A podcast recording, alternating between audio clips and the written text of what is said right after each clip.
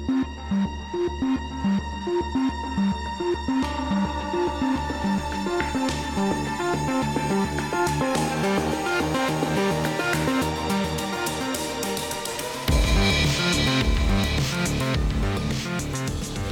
crazy. Yeah. So at least with if I just use sound, I can give the illusion of like I'm high quality and professional and and and that. But with but like with video, I need like a studio and like background and good quality. It's just and I don't I don't make And enough no- money for this to to, to be to no, it's it's not just that, but it's smart too because yeah um, you know, in my line of work, for example, now I have my own production company and I'm making my own content for my website too. Mm-hmm. And um, guess what camera I use for filming?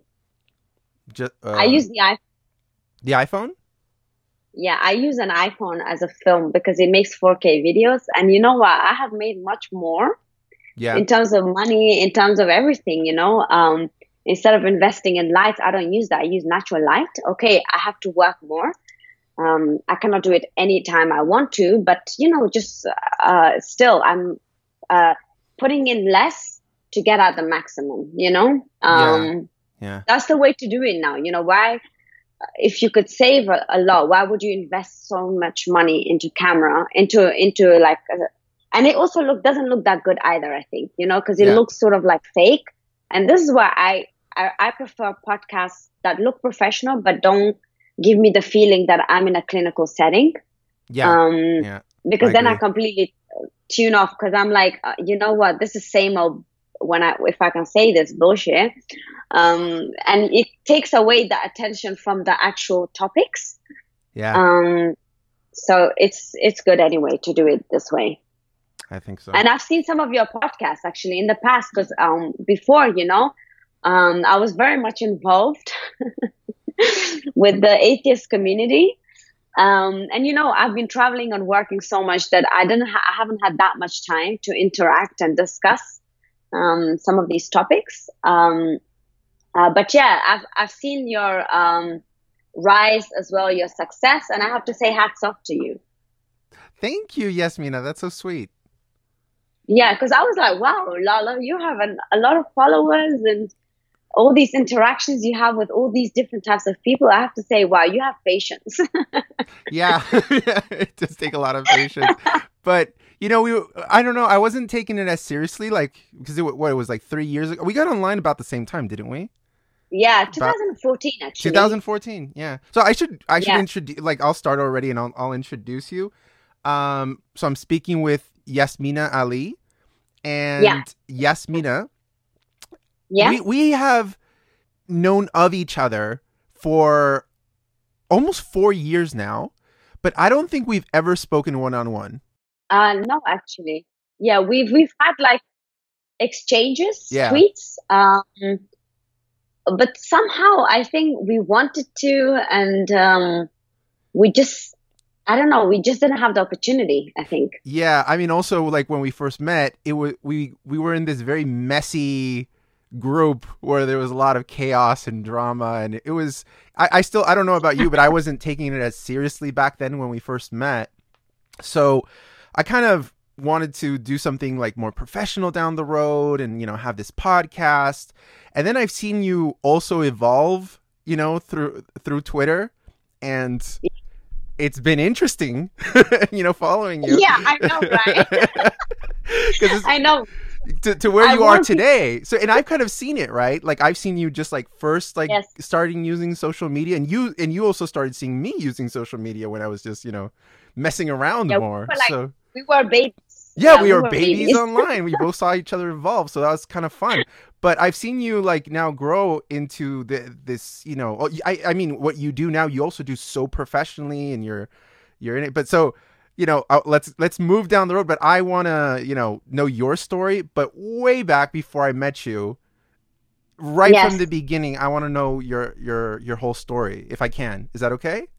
Yes, Yeah, that's okay. Okay. Um, well, you know, my story would take hours to explain, but I will try to really, um, let's say, Don't cut it down. it. Don't cut it down too much though, because I'm gonna have a lot no, of not too much.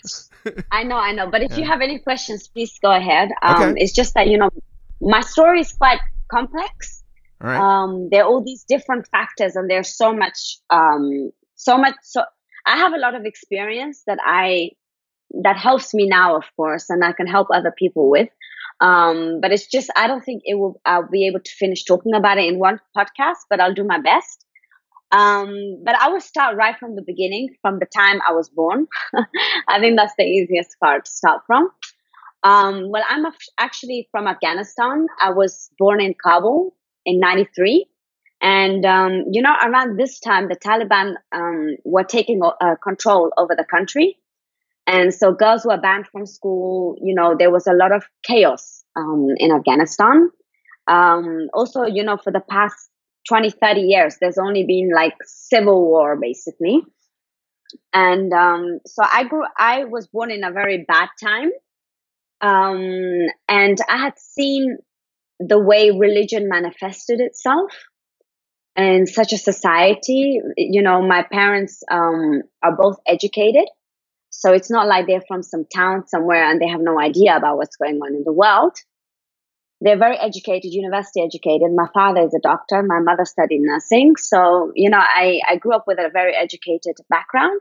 Um, so yeah, I was, I was born there and when I was around nine years old, um, we left. So me, uh, my mother, and my siblings, because my father had already left before, like two, three years before.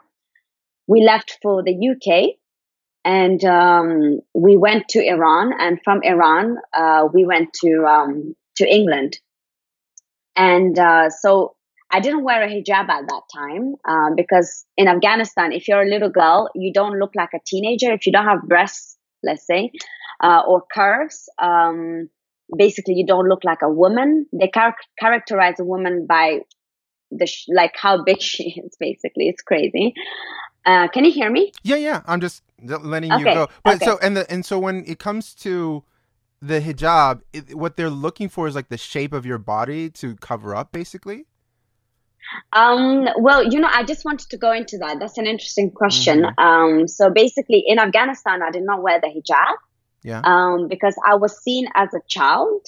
Mm-hmm. Um, like I was six, seven years old. Um, and, and even at nine, I looked quite young. I was very slim. I didn't look older for my age. I looked very young for my age.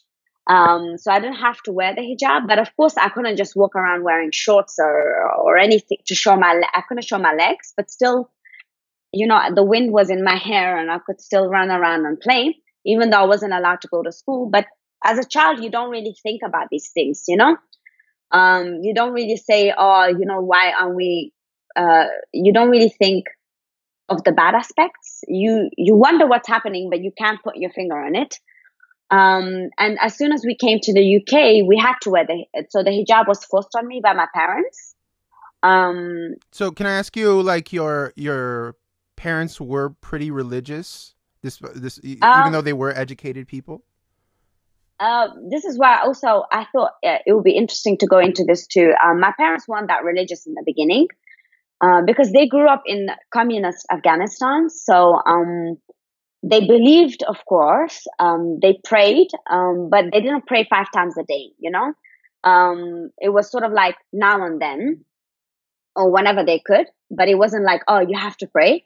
Um, they like my parents were religious, but not, not radical, you know? Um, so it was sort of like culturally religious, um, and not religiously religious you know i don't know how to how to yeah. put it i, I keep running words. into um to westerners who are shocked to always when they find out that there are any muslims who are communists in the middle east historically wow really? you know, yeah yeah some, some people have no idea they think the combination of communist and muslim m- must be impossible but you know com- actually in especially during this time like in between the 70s, 80s, and early 90s, there was very big communist movements in a lot of the Middle Eastern countries. Yeah, that's uh, you know the thing is, um, there are certain aspects of communism that works with Islam. Just the only thing part that doesn't work is the atheism part. Um, but you know, it's sort of this community, this sort of ummah mentality, um, and the social. I, I'm not saying that it's a good aspect of Islam, but there are certain aspects that religions can easily use um, to their advantage. And my parents grew up in this time, uh, and my mother didn't wear the hijab when she was growing up, so she only wore it later on, uh, like in her adulthood. Like by adulthood, I mean when she was married, like at the age of 19 or so. But before that, she did not wear the hijab because she didn't have to wear the hijab. Um, and my father too, you know, he didn't have a beard or anything like that. You know, he was very uh, sort of like easygoing man, but he got radicalized, I think, in a prison when he was arrested for um, protesting against actually the government, um, the communist government. So can you believe it? On one side, my father wasn't religious, but he was protesting against uh, uh, a government that wasn't so religious. Um, and so, you know, when they came to the UK, they started turning more religious um, because there was a conflict of culture, conflict of everything, you know. And um, they, I think, they started to isolate themselves from the rest of the uh, the, the environment, uh, enforcing their beliefs on their children. Um, and they held on to these dark beliefs um, because they're in a stranger's land you know I, this i think it's a phenomenon that ha- happens um, with immigrant backgrounds that when the parents come over they turn more catholic than the pope you know right can um, i can i ask you there did um when when you say they became more religious and they weren't integrating as much did they did you see that they were doing it to also integrate more with the muslim community that there was you know, when we came, there wasn't much of a Muslim community. Um, so we came to East London. And uh, in East London, there were, of course, some Indian families and some Pakistani families, but they were for generations there. So it wasn't that they just came immediately. Um, so we were basically refugees. Um, and uh, there wasn't much of a community because where we were living, you know, the school that I went to, um, basically, I was the only girl in the entire school wearing a hijab. This was in 2000 and uh, late 2002, basically. So, so um, was it then to um, then it wasn't to integrate into a Muslim community? Was it then more an identity aspect that this is the Islam is more what makes like for our identity? Our identity. Yeah. So was that an identity issue that they became more religious in in England? Um, I think that, and also, you know, for the first time, they, you're conflicted with a different uh, environment than what you know, even no matter if you grew up in communist Afghanistan. But look, you meet people from different religions. This is not possible in Afghanistan. Uh, you meet people, you see women wearing whatever they want to, and they are afraid. You know, religious people have this fear. Um, they're very fearful, pe- uh, fear- fearful of things that they don't know fearful of the unknown, of doubts and everything, um, and sort of clinging on to the past. That's how they felt, uh, that they identified themselves by their religion. So the first thing that I was told when I went to school was, if anybody asks you, oh, you know, um, what, who you are, why you wear the hijab and everything, just say you're Muslim. So that's how I would introduce myself, that I'm Muslim. Instead of saying, hey, my name is this, I come from this place. Nice to meet you. What, you know, instead of talking about what you like, I had to talk about my religion, you know. Um, and also, you know, my parents told me when you're going to the lunch, um, to the canteen, if they give you any food, tell them no pork. Those were the few words that I had learned in English. No pork. I'm Muslim. And, um, you know, my, that's how it slowly started. And then my parents sent me to mosque with my other siblings um, because in the mosque was the only place that they knew they could be closer to the religion. Uh, but we got kicked out because, you know, in Afghanistan, I didn't, I didn't pray, you know, and uh, the stories of Muhammad that I heard or of Islam were more like fairy tales than actual beliefs. So when my grandmother used to tell me about Muhammad or my parent or my mother, I would just say, oh, okay, whatever. But I didn't see the connection of this man from a desert with my life in Afghanistan. As a child, I didn't see this. I didn't know the point of, like, my first question was, who is Muhammad? You know, why is he important at all for us? Um, and we got we got kicked out of mosque because we asked this question. so, That's a really basic question to get kicked out for. Yeah, I know because they thought we were making fun of the religion, and even though, and we didn't, we didn't speak uh, English much when we started going to mosque. But I was curious. I was like, look, um, what the hell is this? You know, um, somewhere in Arabia. I mean, I've never seen this place. I don't know who this guy is. And I had genuine questions because you know when you never you've never been to school before. Also, from my perspective, um, I, I wasn't allowed to go to school. So I had no idea, I had no structure to my thoughts. So I was very carefree, basically, uh, with my thinking. Um, but slowly, you know, uh, more and more uh, Muslim uh, families came to the same area because they heard, ah, there's another Muslim family there. Why don't we go there? And slowly, 10 years, like 10 years later, you see like it's the other way around. You see more more women with the hijabs than not with hijabs. You know, it's crazy. Yeah. So, and and the other thing is that when you go out, you're looked down upon. People look at, stare at you if you're wearing tight clothes. Um, you know, it's just a, a very uh, toxic environment. Um, so yeah, I would say my parents definitely suffer from identity uh, crisis, and also for from uh, they will have no control of the, over their children um, because in Afghanistan, you know, when you have children, you they they belong to you. There there is this sort of uh, mentality like no whatever that child does, they have to do what I say, and the moment they don't, they dishonor me. So it's like this. So my parents were afraid of this, so they became even more, um, I think, even more radical in their beliefs it's interesting like also the the switch in your identity that you're in Afghanistan not very religious not in a hijab and then you get to England and then suddenly you're you be you have to become more religious go to mosque and wear a hijab so it's and it's That's and it's completely out of, of place so you it's it sounds yeah it's it's very interesting the the evolution there yeah, and you know, um, so that mosque we were kicked out, and then we were kicked out from another mosque too. So, in terms of religious, my involvement with religious wasn't so good. And then slowly, you know, I, I had to, I had no choice but to wear the hijab, and I had no choice but to wear the clothes that I was told to wear, like the abaya, um, and to wear modest clothing. And um, you had to wear an abaya. Had go, you had to cover your face. Uh, abaya is uh, basically not that's the niqab, um, but the abaya is the complete. You know the black robe. Yeah, yeah, it's it's one entire black robe that goes over you, but doesn't it have yeah, a face? My... I, I thought uh, an abaya also had a face covering. It doesn't.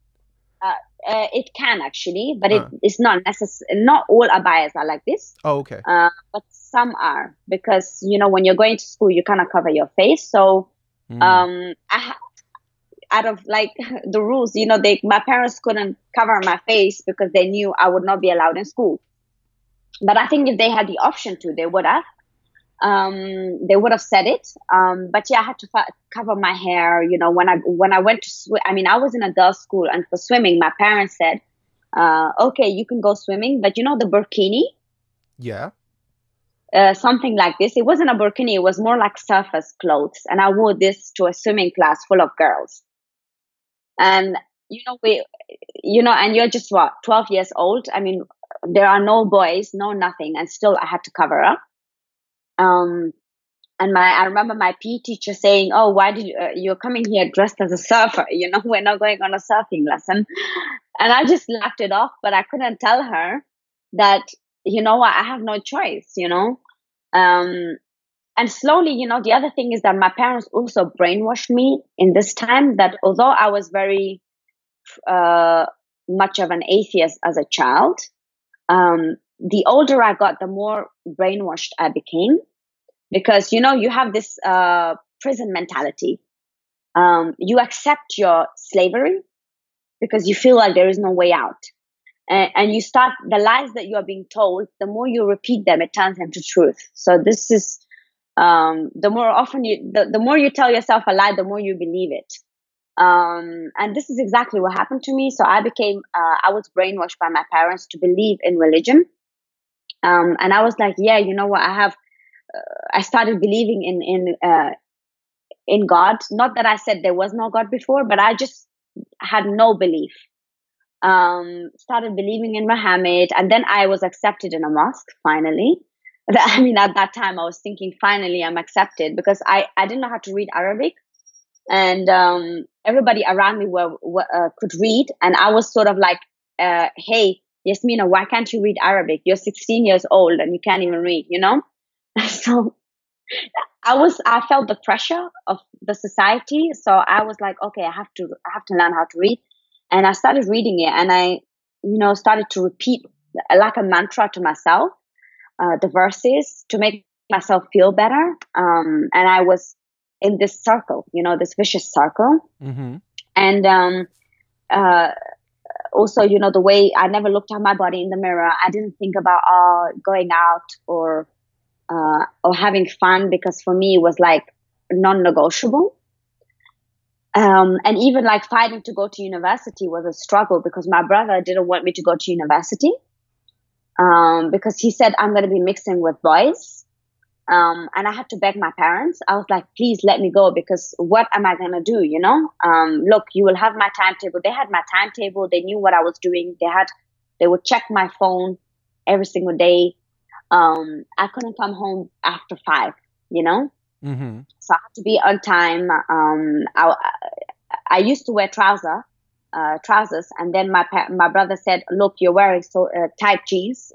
Tomorrow you're not allowed to wear this." And as of that day, I was wearing the abaya.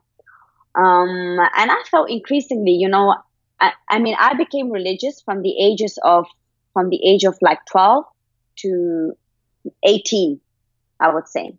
During this period, I was religious. I was I, I joined Twitter in 2010 um, because I felt like, oh my God, Twitter is this place uh, to meet people, discuss things, you know. And I started defending Islam. you wait, you you first got on Twitter as an as an Islam apologist?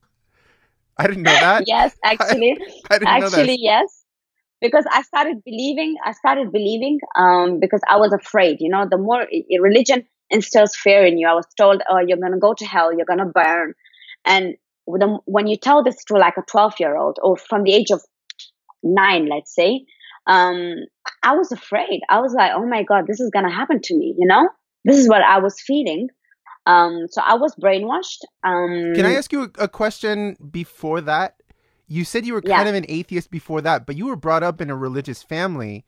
So how were you in, kind of an atheist? Were you just kind of naturally inquisitive and curious and skeptical, or why was that? Uh, yes, uh, it was that because I didn't say. Um, I remember. I clearly remember um, that I was actually a very curious uh, child. Um, I didn't accept accept somebody telling me a story uh, just like this, um, and also because I don't rem- like you know when I used to make dua as a child in Afghanistan, it wasn't because I believed in it. It was only because my parents told me, "Okay, you have to memorize this," and I just said, "Okay, I memorize it." But it wasn't important to me. It wasn't that I believed in it.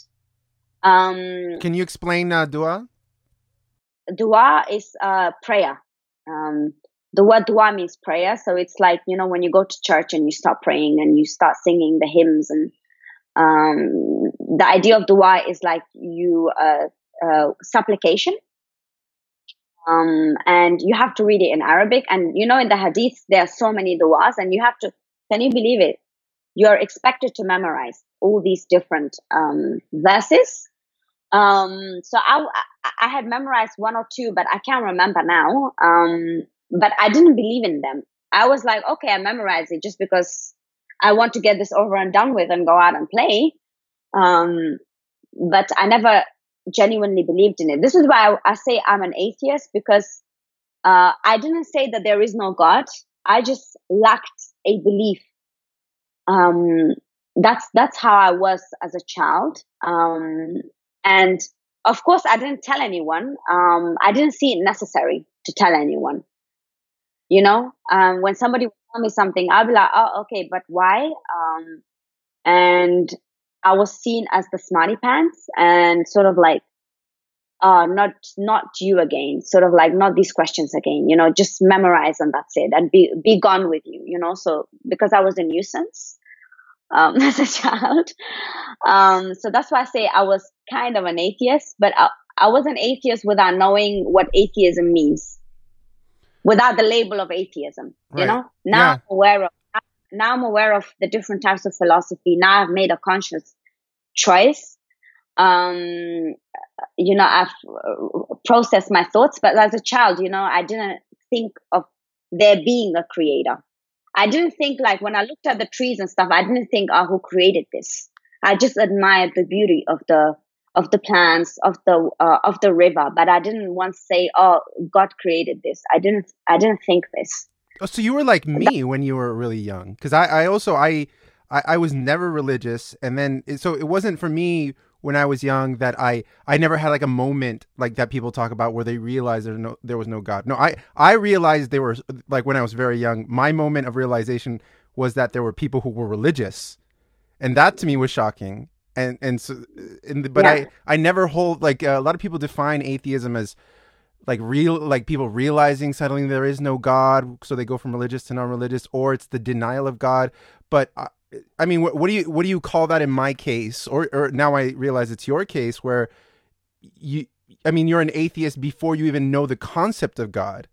And then when you know the concept you don't take it literally. And then you're, i was shocked that there was anybody who took it literally Yeah, you know, same here. For me, it was just some strange alien culture that's been like, you know, in Afghanistan, you know, it's quite a traditional and quite a nationalistic um, people, Mhm. Afghans. Um, and so, you know, as a child, okay, I didn't know what being Afghan meant, but everything surrounding me, you know, there is no desert, you know, uh, there is no guy called Muhammad. There is just, I know there is a, a, a so-called sacred place that you have to cover when you go and pray. And for me, that was sort of like a tradition, but I didn't know it was religion. Um, I like you basically. I, I, I think it is. This is atheism, and you don't need to have the label atheism on it. Uh, for me, atheism just means lack of a belief. Like there is no evidence.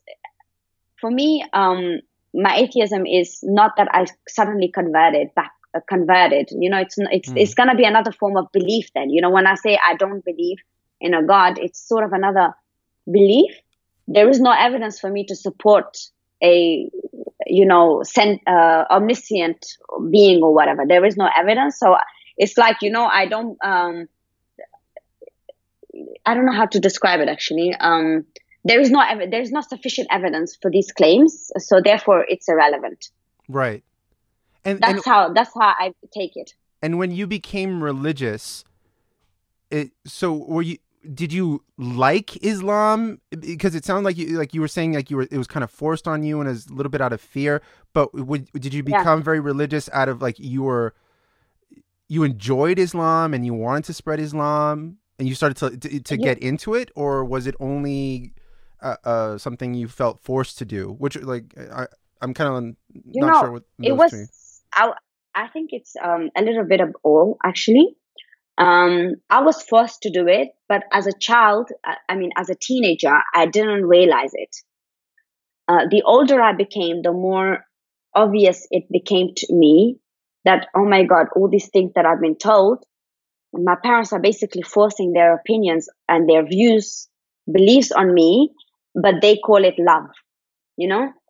Uh, and you know you're conflicted. I you know your parents are like if you don't love me whatever you know? Uh, uh, then uh, you have to to love me you have to do what i say. And you know i as a child and also as a teenager i was a very peaceful person a pacifist i would say. Uh, i didn't harm other beings. I didn't think bad of them you know um, as a child. And so for me, it was like, okay, I do it because why would they think bad for me? You know? Why would they, why would they do this to me? Because I would, I would not think of doing this or instilling fears, uh, telling other people how to live their lives. Why would they tell me? They cannot because they love me, you know? So it was sort of this denial. And the other thing is that, you know, when you're brainwashed, um, you start, because Islam is sort of a religion that has to, um, uh, it's you have to preach it. You know, you have to spread the word of Islam. That's how it works. Islam was spread by the sword. It cannot survive. Like you know, in Judaism, you have uh, it's you know there aren't that many uh, uh, people who believe in Judaism um, because it's sort of it's very hard to convert to Judaism. uh, you have to question even there. you know you're expected to question the scripture but this is the one thing that's lacking in islam you're meant to accept everything actually. You cannot even question a single word of the quran or the hadith. Otherwise you will be known uh, as a kafir uh, as an infidel apostate and you know the punishments um, for those uh, for blasphemy you know? Um, so you you when you're brainwashed you know um, you you you do it because you have no uh, you have nothing other nothing else to live for you know for me i knew okay there's no way i will have freedom you know? I'm just stuck here in this body in this life in this family in this religious environment. I had nobody's gonna help me. This is what i thought. And there's nothing else for me to fight for other than this. This is because you truly start believing your own um, your your weakness. You know, you start believing your uh, accepting your situation. You start accepting your your slavery. You know, when people say, "Why didn't African Americans, um, uh, you know, escape or fight against?" It's easy to say, but it is extremely hard to do.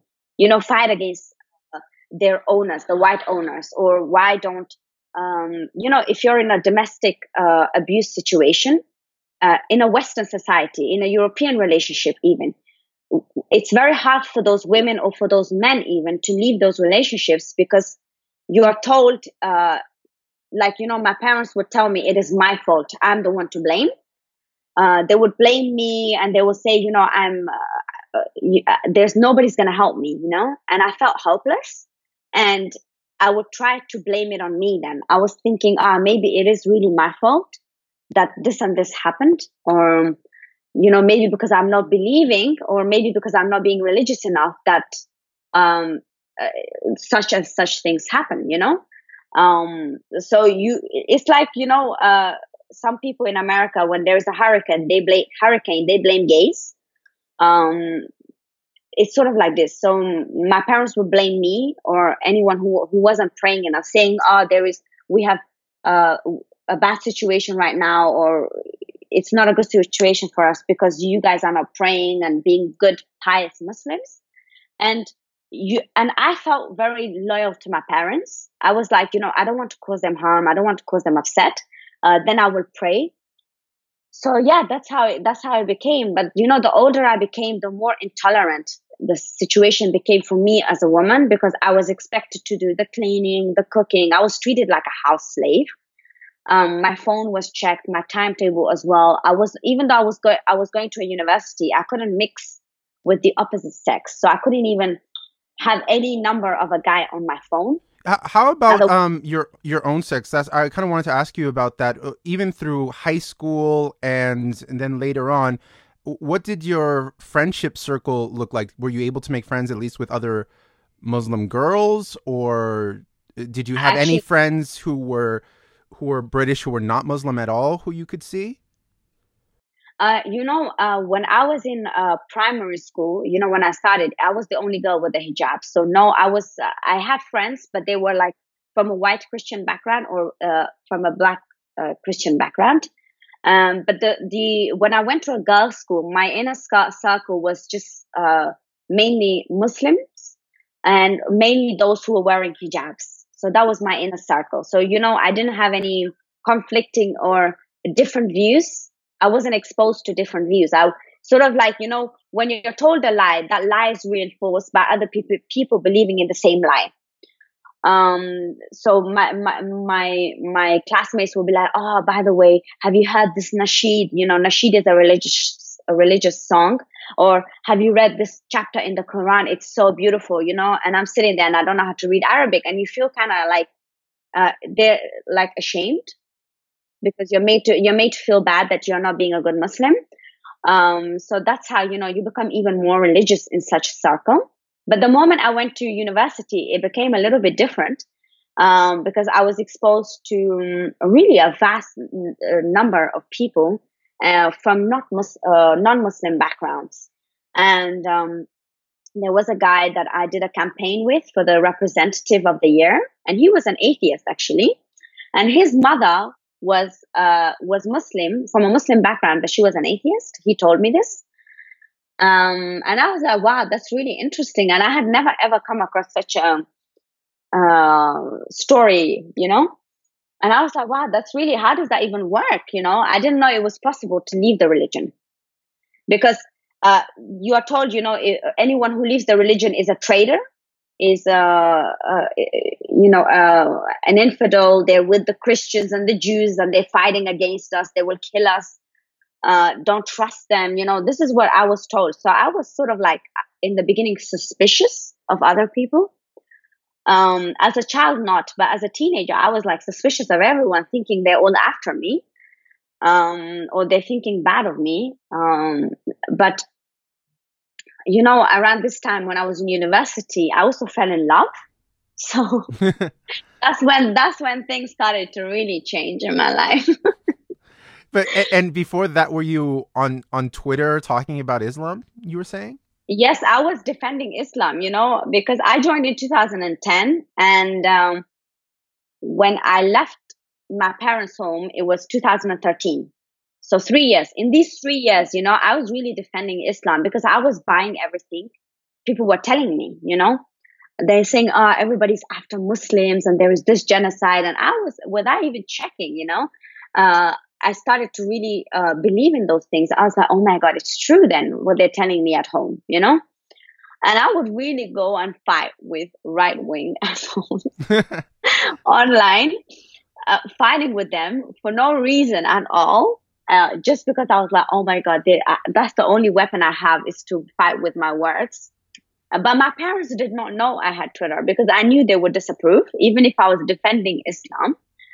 Um, so I actually hid it from them um, because I knew that if they t- find out what I'm writing about, they might not like it that I'm interacting with opposite sex, even though if it's about Islam.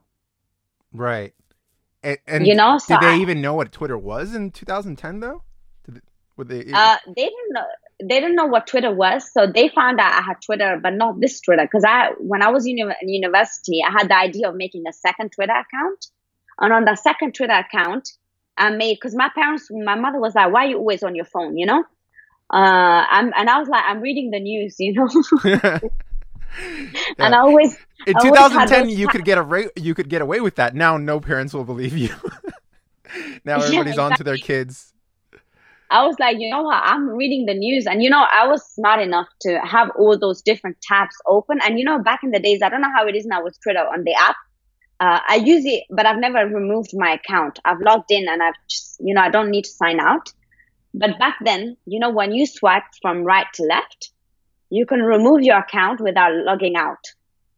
So it was easier for me if I do swipe it, you know, um, my mm. parents will see, oh, there's a Twitter app, but there's no, but no account to see.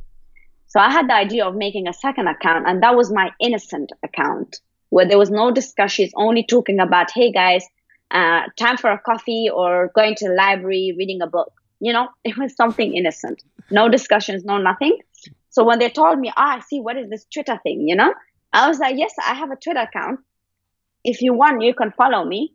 So I showed them and they were like, okay, okay, we'll let you off this time, you know? Mm-hmm. But they didn't, they wouldn't have approved of my other account, you know, of me interacting with different people, even if I was defending Islam.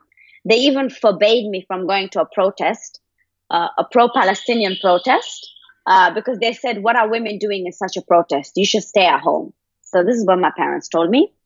Uh, and I was like, but you know what? You are talking about fighting for the religion, you know, and supporting people from this religion. So why aren't you going then? You know, mm-hmm. I don't get it. So I didn't get this as well. So they they wanted to control me both ways.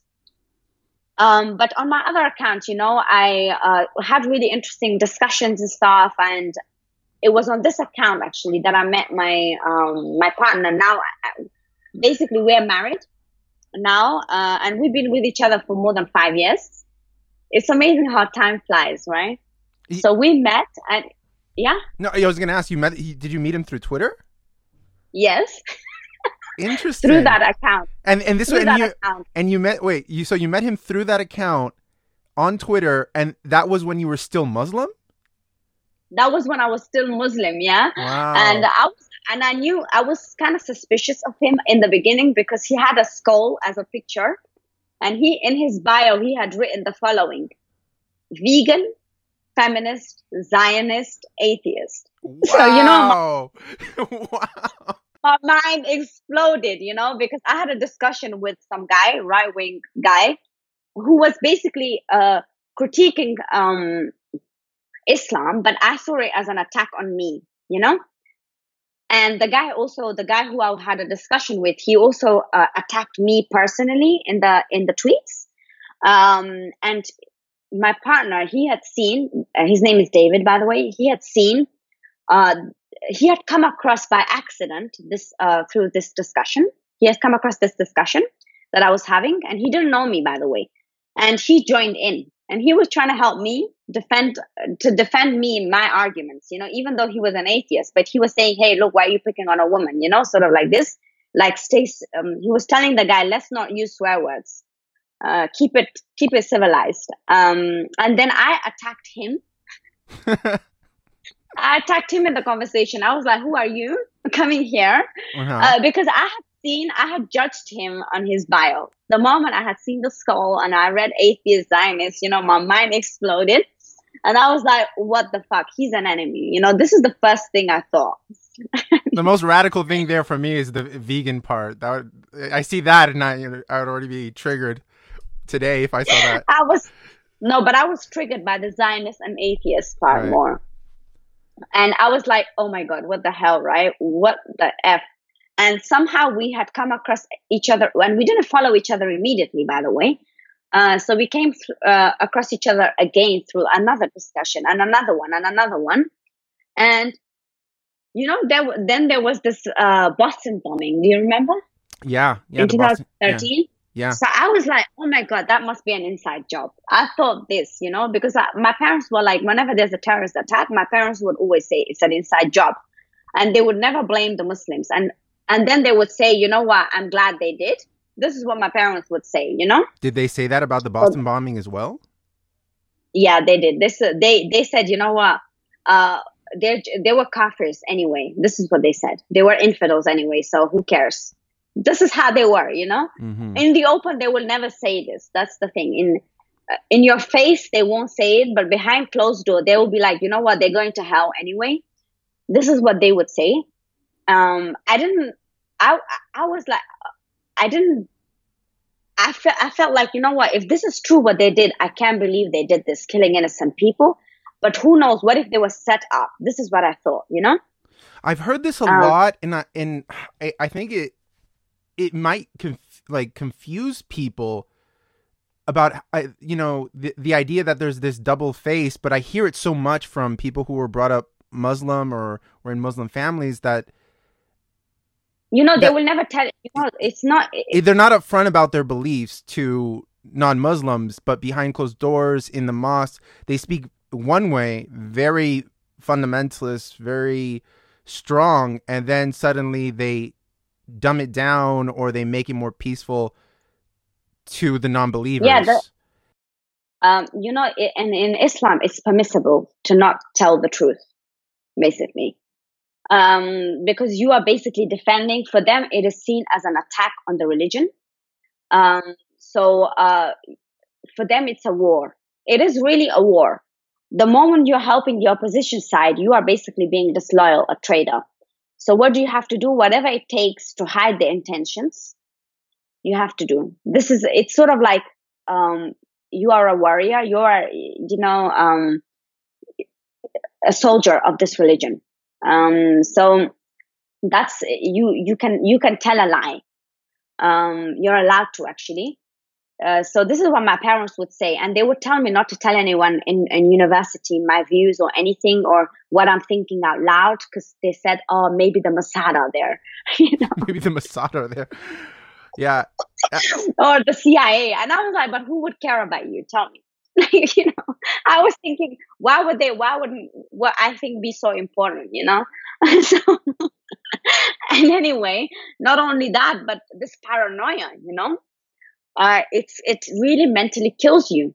Um, you cannot be happy always being paranoid about your best friend. Let's say your friend was Christian, and you always have this paranoia what if there's tomorrow you know what he betrays me or uh, then he will show his true colors you know you can never trust somebody who's not a muslim um, you live with this you know and from my parents were like this too so with this you know whenever there was a bad uh not when whenever there was like a bombing or something you know my parents would say ah look um they were like that's not they're not real muslims at first they would say you know what uh they would not know real Muslims. And I was like, but you know, they just declared their faith, you know.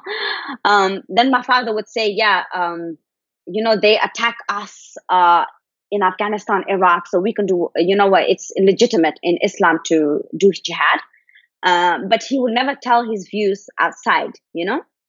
Um, so they actually condoned um, those acts uh, without op- without being open about it. It's it's, um, it's interesting about the dynamic there about terrorism that they they would say that the the terrorists they're not real Muslims and it, it, they would disconnect from the terrorists and that might be the the voice that they express to the larger community but then there's the second part where it's well but even if they were they had it coming and they're, they're the infidel and they, they've attacked us in, in Afghanistan. So there's all this extra layer on it that people might not assume is the thinking yeah. of people when they hear that's not real Islam. These people are not really Muslim. It is real Islam, you know. And even my um my parents would say, ah, you know, and it's not just that, but you you know, in the mosque they tell you about they uh, the Muhammad's uh, basically genocidal con- conquest.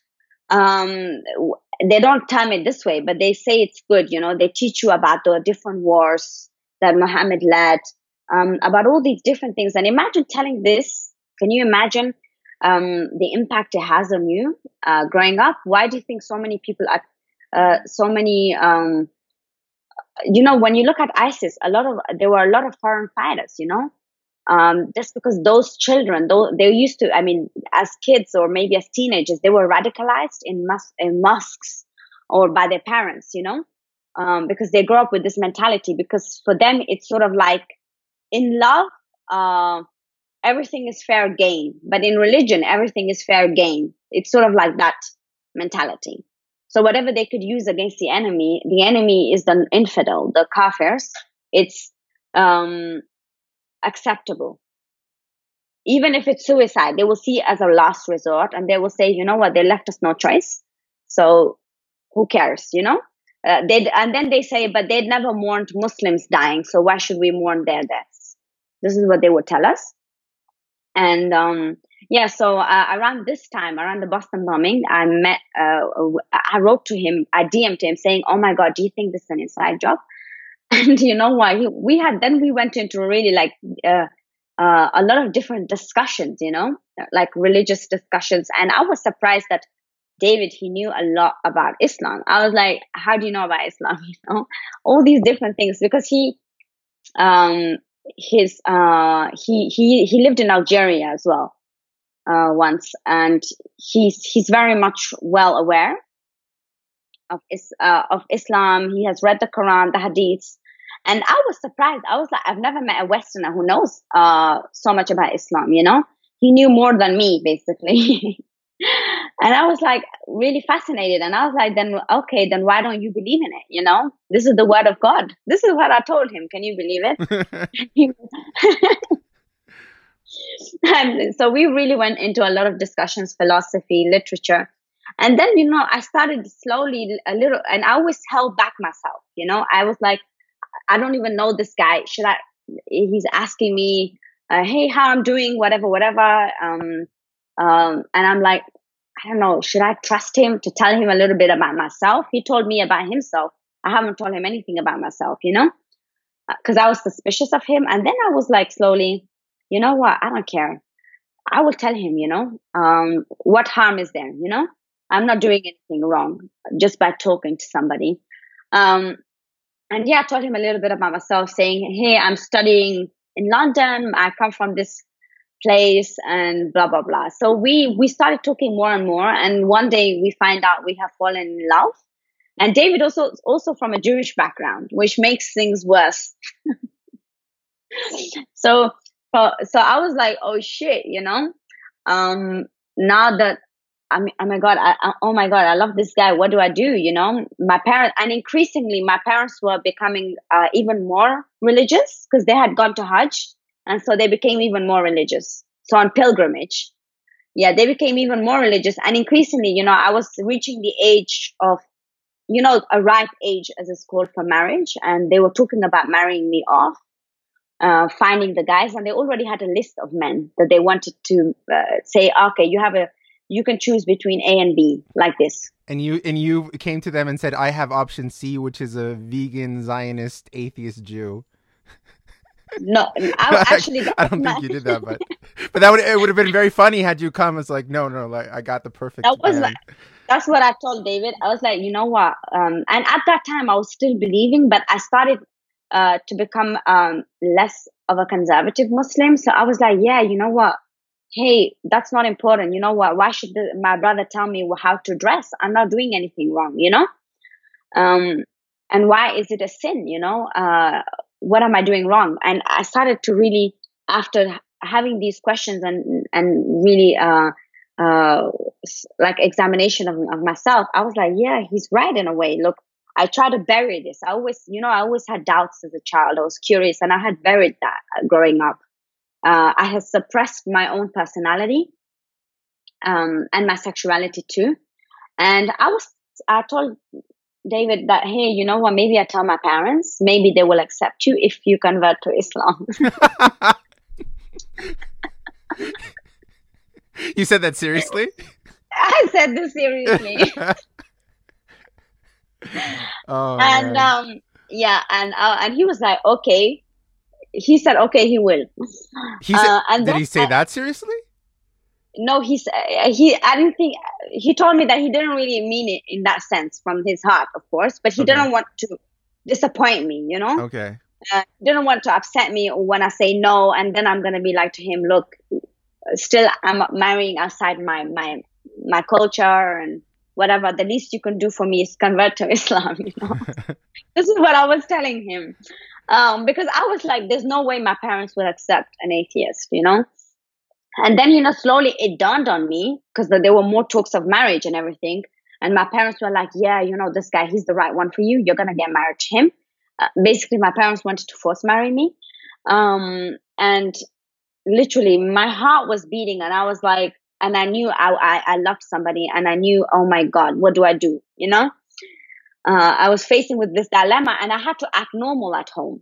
You know, when you're in love, when you're, um, you may, you might make mistakes, you know, you might show this side. Maybe there is somebody and then you're locked. I knew that if, if it can turn out to be very bad for me that my parents lock me and they send me to Pakistan or Afghanistan. Um, you know, they wanted me to marry somebody that, that they wanted to, religious and Afghan and a Pashtun that's the tribe I come from. Pashtun is an ethnic group basically in Afghanistan, and they didn't. They they even made fun of people who married outside of the ethnicity. So can you imagine? Um, and I was like, oh my god, you know, um, I think it's going to be a very bad idea telling my parents because look, I'm alone against uh, basically my parents, my three brothers, you know, and three brothers uh, what if the moment I say this, they beat me up? Because they had beaten me up. I didn't tell you this, but growing up, I was um, uh, punished with cane, with a cane, with a belt, with wires. Um, you know, because I, uh, my parents said ah, I wasn't being good or misbehaved or whatever, so they would really punish me um, by slapping me and. I also grew up with this, and so so you know you accept it, and you don't want to be hit, you don't want to be punished, so you accept try, you try to act good not to be hit. Uh, so this is what i had to do as well as a, as a child and as a teenager. Um, and i was like you know what if i tell them this now what if they lock me up and they they uh, they slap me they beat me what if they even kill me? Uh, because growing up my parents would make uh, tell stories of what happened to women who dishonor family the family um, and there was a woman in our in our family, well, some distant relative or so. I was told something along those lines. and uh, she had married within the culture and everything, but outside of marriage. And um, she was pregnant too, and they killed her. Do you sincerely think that your parents could have been capable of killing you? For, I think that for what you were doing. Yes, I think yeah. so. Um, I think I genuinely think because imagine if I'm alone there with two adults and two uh, grown up, you know what I mean, men, yeah. my brothers, uh, and I'm just the only one. You know, um, I would I would be punished severely, maybe even raped. Who knows? Um, and I think I think I think that I, I could have been killed most likely because then they would think that even if they would never believe that we had never met, they would say, "Ah, oh, but you slept with him, whatever. You know, you dishonored us. You, uh, we will kill you. You know." And you had never met David at this time when you realized you were in love with him and you were you were almost getting forced married. You, you had never met him. Yeah, we had never met, but we had written almost every day. Uh, and we had like, and I had to make four different accounts because you know back then, you know, do you remember on Twitter there was a limit on DMs? So I don't I don't think I used Twitter uh, back then because I had Twitter since maybe around the same time you did. I just didn't use it at all. I didn't I didn't start using Twitter until uh okay like to, beginning of 2015 when I started doing all this atheism stuff. So I never I never engaged with anybody online. I think I just used it for news or something. In the beginning, there was like a limit on DMs. Mm-hmm. Um, so you couldn't send too many DMs. I'm not sure if it was 200 or 300 so can you imagine? That was like two accounts full. So we had to use the third one in one day because we were just discussing everything, you know. Oh, so you wait, so uh, you would you would send the limit uh, DM limit in one account and then switch to the other account to keep going. Yeah. wow, that's it's kind of romantic. That's really we sweet. yeah, we were talking and we were like, oh my god, you know, and I had to be extremely careful because I was like, shit, if I get caught, you know. Um, so I knew, I knew after talking with David too that it's going to be a really bad idea for me. And he wasn't there to help me, you know? There was nobody to help me. I'm alone in with my parents, um, in the lion's den. I'm in the lion's den. Um, and I was like, oh shit, you know, there is no other way. And the, so we started talking and we were like, you know what? The only way out is by leaving and never returning, but not telling them. And you know, the thing is, I told my sister too, uh, she didn't know that she knew David and I were talking, but she didn't know we loved each other. Uh, she knew him too, by the way, um, but she didn't uh, suspect anything, you know, um, because I knew that if the moment if if me and my sister have a fight, she will uh, rat me out. Uh, she will stab me in the back um, even though she once told me that, look, if one day you're going to leave, because we always talked about this, uh, you know, the older we got, we were like, you know, we will be married against our, our, our, will. And we even watched a documentary about forced marriages once together. There was a BBC, I think, I don't know, Channel 4 or BBC, there was a documentary, we had seen it. And at nighttime, I would discuss with my sister saying, you know what, look at the situation. We're living like slaves here, you know? And we would have these talks and I, I, was like you know what one day we will leave this place. Uh, and my sister was like you know what if you ever do uh, don't tell me and just go. This is what my sister told me. And i said okay if that's what you say i will do it this way. So i didn't tell her you know? Um, so i devised a plan a plan with with david and to leave. And uh, i bought a ticket to, to france and that's how we met. Uh, so on that day that I left, um, the thing is, it was, it's quite a long story basically how I left because it was a disaster in a way because I, I didn't have enough money on my account because my parents would not give me money. They would only give me like, uh, like I, I was only allowed to have a hundred euros, uh, pounds on my account for the month, but not more.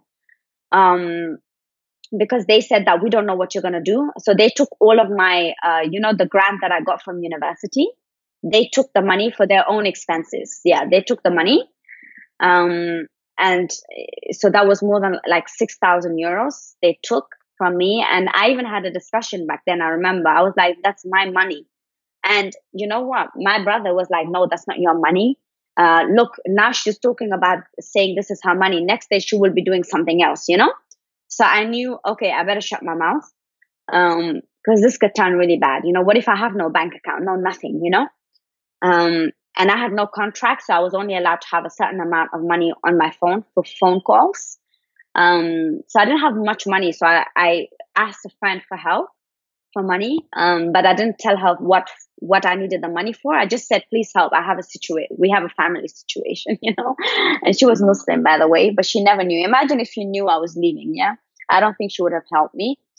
Um, so I took the money, and um, on that day I had a university exam, so I left really early, took my passport, and just just left, never to return again. Um, so yeah, that's how I actually left uh, London, and I came to France and met my partner, and from there we went to Poland, and uh, now we're living in Bratislava, but we were also in Israel. Um, but yeah, it was a long journey for me, and even when I met him, I was still um, still believing. Uh, I was still religious in you a way. still believing I, when you met him. Yeah, because I was really? like, that's the only thing I knew. Because I when when we met when I met him, I didn't. I questioned everything, of course, but I became more of a secular Muslim. Okay. Um, like you know Maajid Nawaz. Do you know Maajid Nawaz? Yes. So sort of like Maajid Nawaz. Okay. Um, so when I met him, when I met him, but I was like, uh, you know, when I had left for France, I had taken off my hijab. I actually threw it away because um, I was like, no. What was the feeling like when you when you when you left and you, you got to France and you escaped from your your family? For I mean, per- permanently, what, what was what was going through your mind? Was it fear? Wow, was it a, you were elated? You were happy? What, what, was what was that? You know, I, it was sort of like you know when you're uh, you're being hunted. You're being hunted, so you are um you cannot be happy in the moment you know you cannot be truly happy because in that moment you cannot be because you're not in safety yet. So you are very much aware. Uh, it's sort of like let's say a man is chasing you with a knife. You feel you it's sort of like that feeling you know? Uh, adrenaline. My body was filled with adrenaline and i was just the moment i had left the house everybody was sleeping by the way. Um, everybody i knew they would think i had gone to university because i told them i have an exam early in the morning so when they wake up around eight o'clock, I would have been gone. So it looked normal, you know. When they wake up, my parents wouldn't. Uh, my my brothers and my mother, because my dad was not there, they wouldn't think, ah, where is she? They would think, ah, okay, she's in university because she told us she has an exam. You know. Um, and I had taken my passport um, from. I actually stole my passport because the day before it was actually short. My plan was cut short. I was meant to leave later, but I had to leave earlier. This is why I needed the money um, because my parents needed my passport and everybody's passport because of some tax thing, you know, the authorities. And I was like, oh shit, my passport is gone. You know, what do I do? You know? So I actually had to steal it early in the morning from my brother's desk and he was sleeping there and I was tiptoeing, getting it from the plastic wallet on his computer desk. And I see he's turning around, but his eyes are closed. And I take my passport out and I leave. And I'm pretty calm actually. I'm really calm in this moment because I knew that I cannot panic. If I panic, I have lost. So, and I, and not to turn around, turn around. That's the thing. The moment you leave, never look back. The moment you look back, you have the feeling something is drawing you back. It's like a black hole, you know? And, um, and if you had messed up in that moment, had he woken up, you probably never would have gotten your passport. I had a story. I had a backup story. I had the my backup story was this. I had hid my ID, university ID, in my bra. And I, if he had asked me why I'm coming here, I'm gonna say, look, I didn't want to wake you up, and I need my passport because I cannot do the exam without an ID, and I lost my bloody uh, uh, lanyard, mm-hmm. my university on the train somewhere, and I need the passport. I would have uh. told this story, and I knew it it was believable because you know you cannot enter i knew you you know you cannot do an exam without an id and if you lose your id you have to and i'm going to be like okay you can come with me if you want. I would have told him this. I would have said okay let's go together then you know if you don't believe me. Oh so you had a you had it all planned even in that case in that very moment i thought about this in that split second that i had i thought about this because i was like when things go wrong you never know because all odds are against me. So you have to think about the worst case scenario, yeah? And um, I took it and I just slow, and I didn't because there were two doors. So I, I basically did. I left the first door open because it made a lot of na- sound, a lot of noise. I was like, oh shit, you know. So I left the first door open, and the last door, the one facing the the road, I closed. And I was like, oh shit, now I better leave. I, and I just kept walking. I walked first, right? Halfway through the road, I'm walking, and then I run. Right. So in case they came down and saw you, and if they saw you running, they thought you were escaping. If you're just walking, you could say, "Well, I'm just going to school" or something. Yeah. So halfway, right. I, I, that they couldn't see me, I was walking, and then as soon as I was out of sight of the house, I was running. I quickly went. I went to university. I took the money and I left. And I went to uh, took the train and just I was gone like this. Um, and everybody had seen me at university on that day because I was like, they looked at me and nobody asked me. That's the funny thing. Why is my hair looking disheveled? Because I was wearing the hijab very loosely, and I was not wearing any socks. And um, I was pretty calm. You know, there was an mm-hmm. exam and everybody's stressing out, and I'm sitting there not even giving a damn, you know? And the only thing I'm worried about is the 100 pounds that I need. And luckily, I had that money. And I was left, and I was like, yeah, yeah. They were like, aren't you going to go do the exam? Look, we're starting in like 10 minutes. And I was like, look, I'm, I'm prepared for the exam. I was like this. I've revised, and I know I will ace it. You go, I'll be there this is what I said. I know, I know. I don't know how, where I got the balls to say this, but you have this courage you never know that you have, uh, that you have. And I had that courage and I knew I had to stay calm. So I, I just left and, um, never to return again. That's how, I, for me, it was really an escape. Um, because I knew there was no other way that, that I would that I would leave my leave my life because you know around this time you know when I was thinking about leaving I knew that look I could finally do whatever I want you know? I could finally I don't have to be uh, judged every single moment. I I'm not forced to you know? Okay I believed in that moment but it wasn't sort of like uh, you have to pray now. Wake up at six o'clock in the morning uh, forcing me to pray you know? Um what, and it was sort of like what mm-hmm were you at all nervous that you were putting your life in the hands of a person you had never met and is only a Twitter account? And may, what if he's not what he says he is? What if he doesn't show up? That's, did did that occur to you? You know, the thing is that didn't occur to me. That's the thing. For me, it was like, you know, when you write to somebody for so long, months on end, every single day, hours long, um, how can they keep up the facade? You know, maybe you just never if been catfished. Yeah maybe that maybe that. But for me it was like he's he's such an intelligent human being uh, so well educated. I didn't never i never thought of this actually. Uh, and we had even phoned as well. He we even talked on the phone. We had seen each other's pictures by the way. Oh okay. I, I exchanged a selfie um, with my hijab. He still has that selfie of the hijab, by the way. Um, I had exchanged that, and when Twitter was not available because all accounts were juiced out, I would go to email. So we would continue on email. So it was sort of like you know back in the days, you know, when you write love letters, and I never thought of this because for me it was like it cannot be worse than the situation I'm in. It cannot be worse than my family who are forcing me, who are beating me to do this, who are telling me what to eat, what to do with my life they will marry me off to a man who will basically have sex with me when he wants. He will rape me and force me to um, to stay at home. Uh, it cannot be worse than that. Hmm. Um, and of course, it's uncertain. You know, I knew I was stepping into uncertainty, but I didn't question his honesty.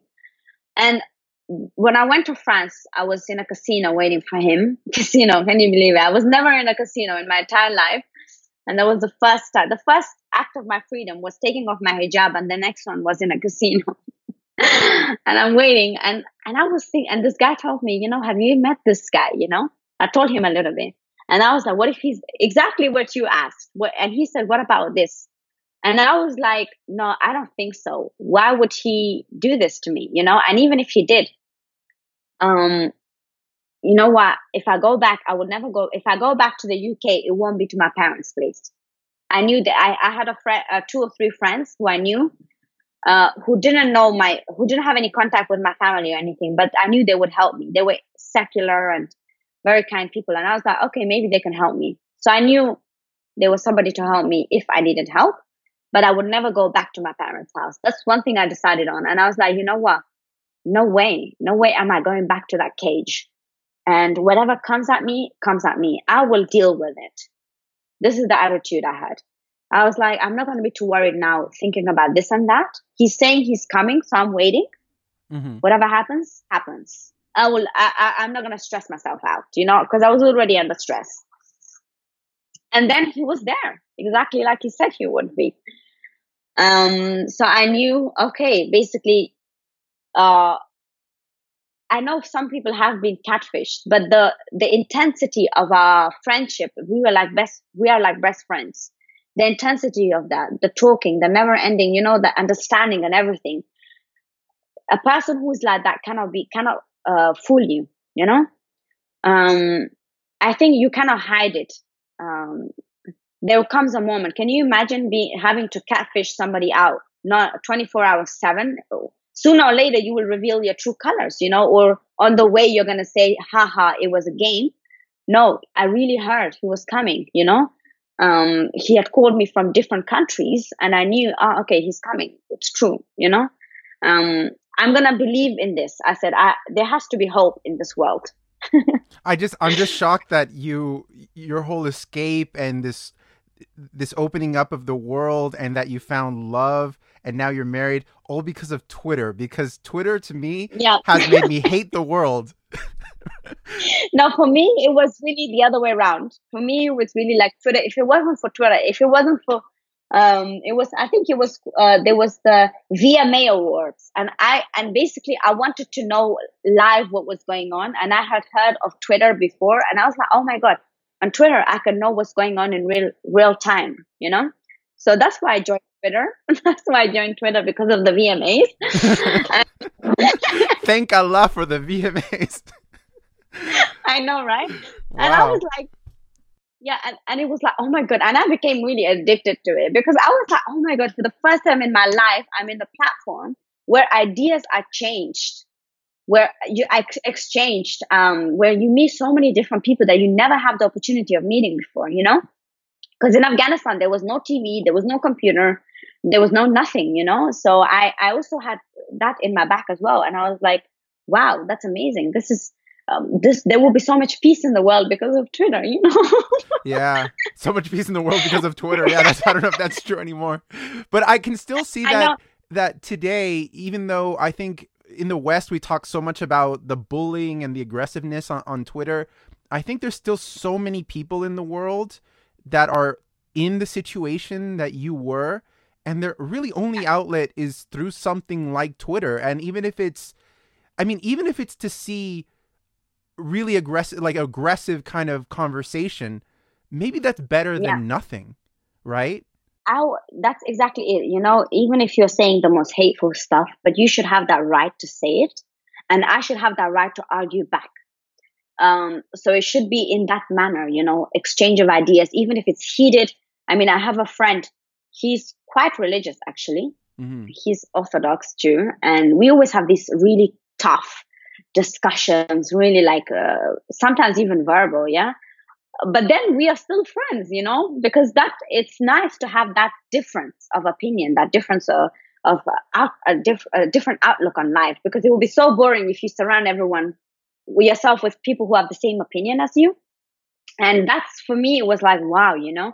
Uh, and so for me, it really helped to bring everything together. And uh, it was sort of like letting out the steam. Twitter was my that sort of. I mean, I do remember sometimes being really nasty, not bullying, but nasty in the discussions. You know, um, sort of being apologetic and sort of like you know Linda Sarsour. I mm-hmm. think you've heard of her. Yes, something like that. Yeah, I was yeah. something like this. I was like this, but somehow I wasn't exactly like her. I was more curious than others. I was interested in science. I was interacting with atheists, even if I didn't believe in them uh, or it, it, it didn't um, understand their perspective. But I was trying to still communicate because I was like, look, if Islam claims to be the truth, then why should I be afraid of his opinion? You know.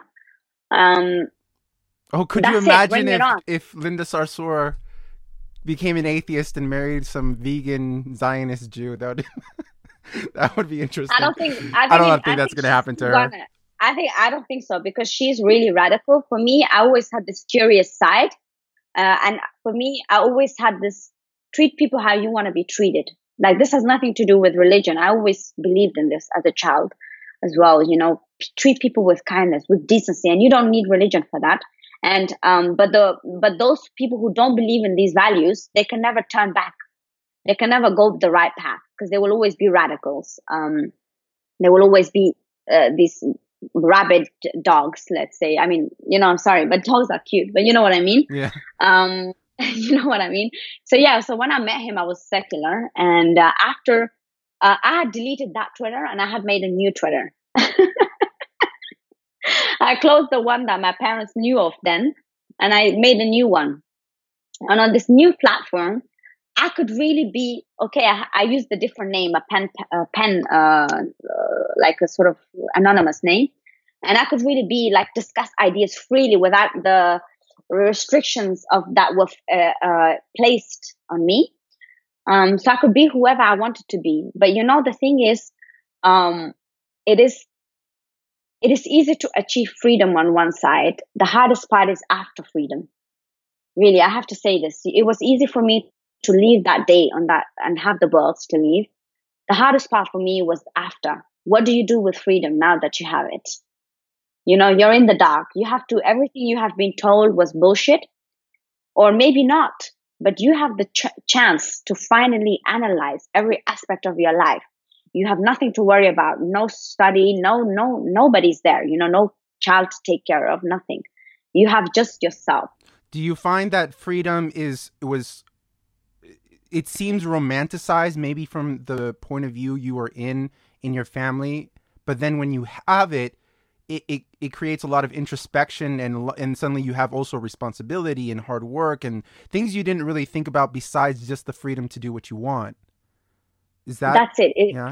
yes yeah. exactly. That's how um that's how it was for me because i'm like okay i'm free. What do i do now? You know it was like it was being born again. Like when i went from afghanistan to england i, I had no I, I didn't know how to read right so i had to start everything from the beginning and i had to go through the same thing now i was in a new country in a new environment um, yes i am with somebody who loves and respects and cares for me you know uh, we would have really discussions about religion, about philosophy and politics. Um, but it wasn't like, oh, you have to believe this. Really, it was like, you know, okay, tell me why.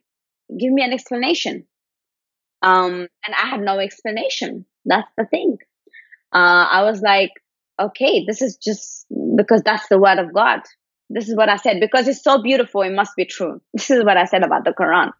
so, so, when did you become an atheist? I, I, how much after that did you become an atheist? I should ask. Uh, a year later, actually.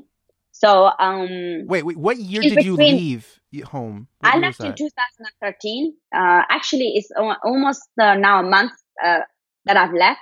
Not, almost a month from now was the anniversary of my freedom. Uh, uh, so in June I left, 20th of June 2013. I remember it so clearly as as daylight. Um, so yeah, I left at that time, and you know my parents did threaten me. My parents did send me emails saying, "Ah, you bitch, you whore, blah blah blah. You've been brainwashed by a Jew. He bewitched you. Um, all these things. Come back. We forgive you.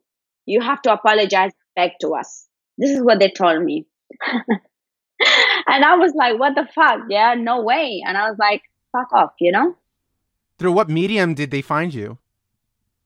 Oh, the, through email because I still had my old email. Ah, I see. Okay. Uh, the one they knew. That's how they contacted me, and I was in contact with my sisters, and my sisters had my phone number. Uh, and uh, my sisters didn't tell my parents. I think at that time, I'm not sure actually if they did, but somehow I felt like they were trying to stab me in the back because they were telling me they were also getting abused at home, you know, being forced to pray, all these things. And I was like, you know what? I, you guys are in, under 18. You need to really call the police and write to the forced marriage line because now there is um, uh, a special sector uh, de- in the UK dedicated to forced marriages. And I knew that my sisters could get forced married. So two, I escaped it, but they are left behind, you know. So I wanted to help them. So I tried helping them, but then they, um, so you know, they contacted the authorities, etc., and they were taken out and given to foster care. But a day later, they returned. Can you believe it? They, they returned. They, they, wanted to return, or they were returned by the police to the to your parents? No, no, no, no, no. They actually wanted to return. They were given to foster care because um, they even I even talked to them. I was like, you know what? Here, my sister wrote this email. So my sisters did all the contacting and everything. They contacted the authorities, and suddenly the police is at home and the girls are taken away to foster care because of abuse, child abuse, you know, uh, because they were underage. Uh, and they were being, and they were being hit and they were being hit and beaten as well um, because you know I have ashamed the family now the two girls you know um, what if they have done something so they were punishing them as well um, so the police came and took them and um, gave them to foster care. And like a day or so later, they returned back saying they wanted to return and that they apologized. It's not true that I actually forced them to tell this story. This is what they try to uh, blame it on me, even though they're the ones who contacted the authorities. And they and I had all the DMs, all the emails of them begging for help. And and I think it was to lure me in and stab me in the back and they even gave my phone number and my parents called me and I was like, what the fuck? How could you betray me? How could you do this? I even told my sisters, look, I tried to help you guys. You know, you could have had a new beginning like me and it's beautiful. I tell you this, it is hard, of course. You guys are going to be alone with a foster care, but those parents are going to care for you.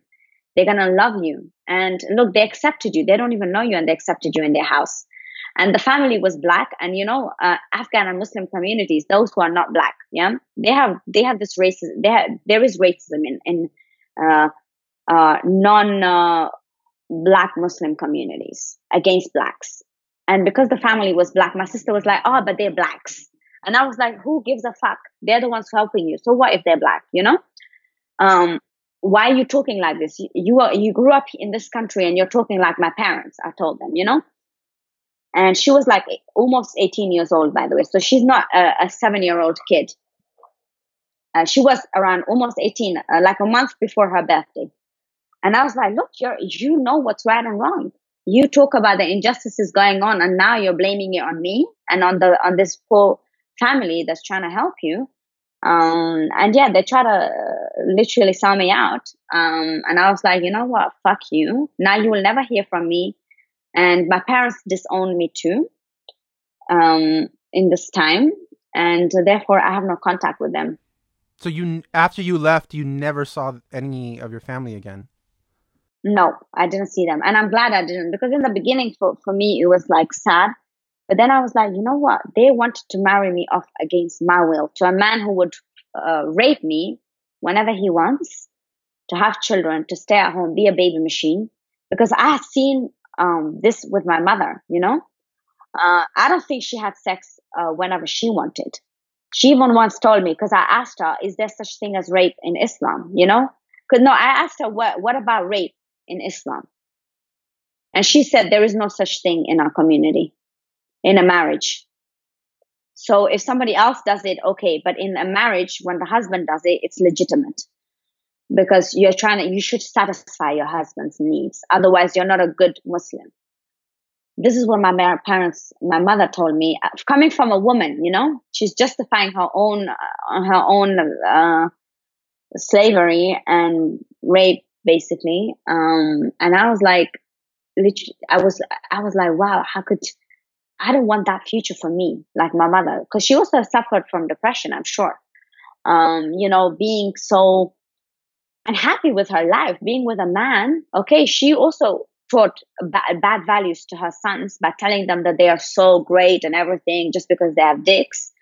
Um, but she um, she accepted it in the end. She she cared about what people thought about her what the neighbors thought about her you know? Um, and I was like, no, I don't want that. I don't want to be in this community. I don't want to be surrounded by this toxic environment where I have to fear for my life that I'll, I, I'm afraid of the, of my husband coming home because he will rape me now. Um, and uh, that's, I, I, I was really thinking about this because I, I knew of cousins. I knew of relatives who had gone through this, who were hit and beaten, and um, it was acceptable because it was blamed on the woman. She must have done something to provoke him. This is what they said. My brother slapped me. He's younger than me. I just want to quickly add this. And I will never forget this. You know, he was on the, com- he wanted to play games on the computer, but I needed the computer for schoolwork. And I was like, look, you play too many games. No, you're not going to get it. And he's like, no, get up, get up. Like trying to be very, he was very aggressive and he was like four years younger than me. So he was like 15, 14, 15 or so. And I can't remember now, but he was, he was in school, primary school, secondary school, sorry. And I was like, look, so what are you to do if I don't get up? Are you to hit me? I was like, this, is this what you call manhood? I told him this in his face. And you know what? He hit me. And my par- my mother came in the room and she said, good that you hit her. Um, that's the place of a woman. This is what she said. And I never forgot that.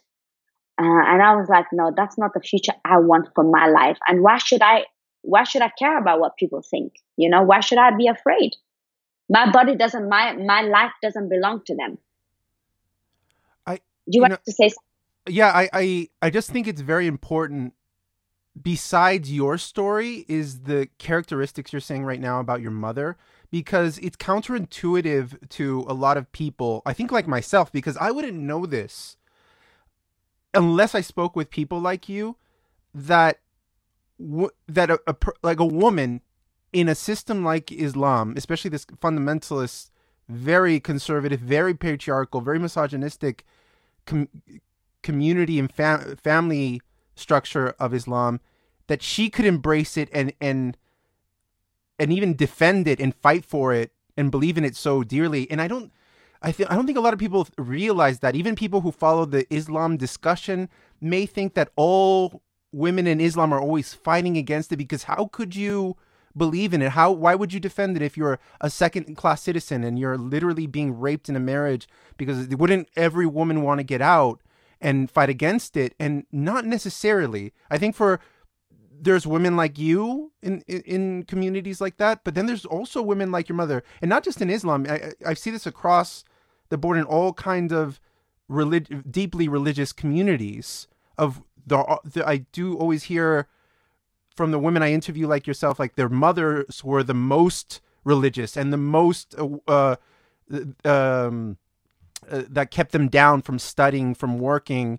Um, yeah, things things like that. I don't know, it, you know, the dynamic between your mother and your father, who was the more fundamentalist and who kept you down the most. But I, I think my mother more. Your mother I more. Think so wow. I would uh, I would say so too because my father was rarely at home, uh, and you know, in Afghanistan, um, later on, you know, my father I told you he had left before us, and that's how we were able to leave the country.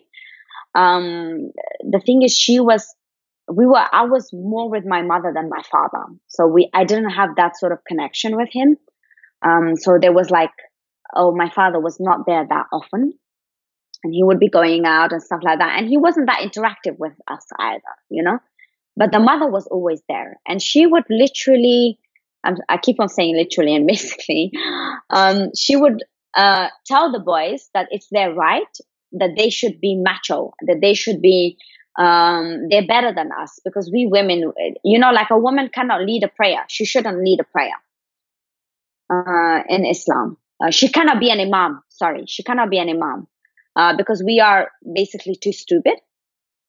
Um, and she accepted this. You know, when you are, uh, it is for us, of course, it is for me. It's hard to understand that, but I can explain it, but I cannot understand it. I can explain why it's like this. It's this, you know, when you're a prisoner, why do you think some people go back to prison? And, you know, there are a lot of people who commit crimes to go back to prison. Right. They miss, there are people who are institutionalized that they, they miss prison and they, that's because that's a structure they, they start to, you know, that they can only understand they, and work in. Yeah. And, you know, the other thing is that, um, my mother was, grew up in a very secular environment. My father was more in a religious, although communist, I mean, family wise, yeah. My grandfather, my mother's side, I have to say this was good. Uh, there are good aspects too.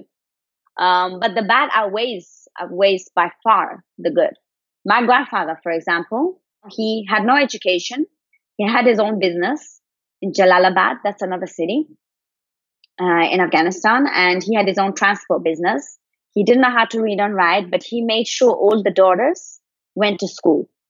Even back then, even during the communist time, when there was no, uh, uh, uh, let's, a prohibition of women's education, but still, they, in rural parts, there was, you know, the families wouldn't allow the daughters to go to school, or you would only go to class one, but not more than that. But my grandfather ensured that all the women had that access to education and also to jobs. Um, so my mother grew up in a very, very liberal family. Um, for liberal for Afghanistan, let's say. Uh, still traditional, but liberal. So she didn't wear the hijab and, and this. And you know, um, so she, can you imagine the more religious Afghanistan became, my mother had to also adapt. She didn't, she could no longer be the princess because she was the youngest, you know? Uh, she could no longer do this and that. And she also lost family members um, during the uh, com- uh, Soviet war in uh, Afghan Soviet war in Afghanistan. And she lost her father, and you know that mental toll it takes on you as a child. Um, I think that too, um, but also because she wasn't that religious growing up, and then she became religious. So it's sort of it's the other way around. Like for me, I was um, non-religious and then I became religious and then not religious. For my mother, it was not being religious for a long time and then suddenly being religious. It's like, you know, some Muslims who drink alcohol and dance and suddenly they discover the true meaning of Islam. And then you see them wearing hijab the next day and they're like, oh, I don't drink alcohol anymore. it's sort of like that. Because maybe she felt guilty and also because she always cared about what people she let's not care but i think yeah she cares she's still around she cares about what people think because she still grew up in this traditional society. Let's take the religion aspect out. But in a way, you cannot. It's very much goes hand in hand, but still, they care about what the community says. And that was her weakness as well. You know, she didn't want to be seen as uh, whatever, you know, she wanted to be known as, oh, uh, look at her as an example, shining example of a Muslim woman. This was her ideal. And she even she even said she wants to go to Saudi Arabia once. After she came from Hajj, she was like, oh, "My dream is to go to Saudi Arabia with all of you.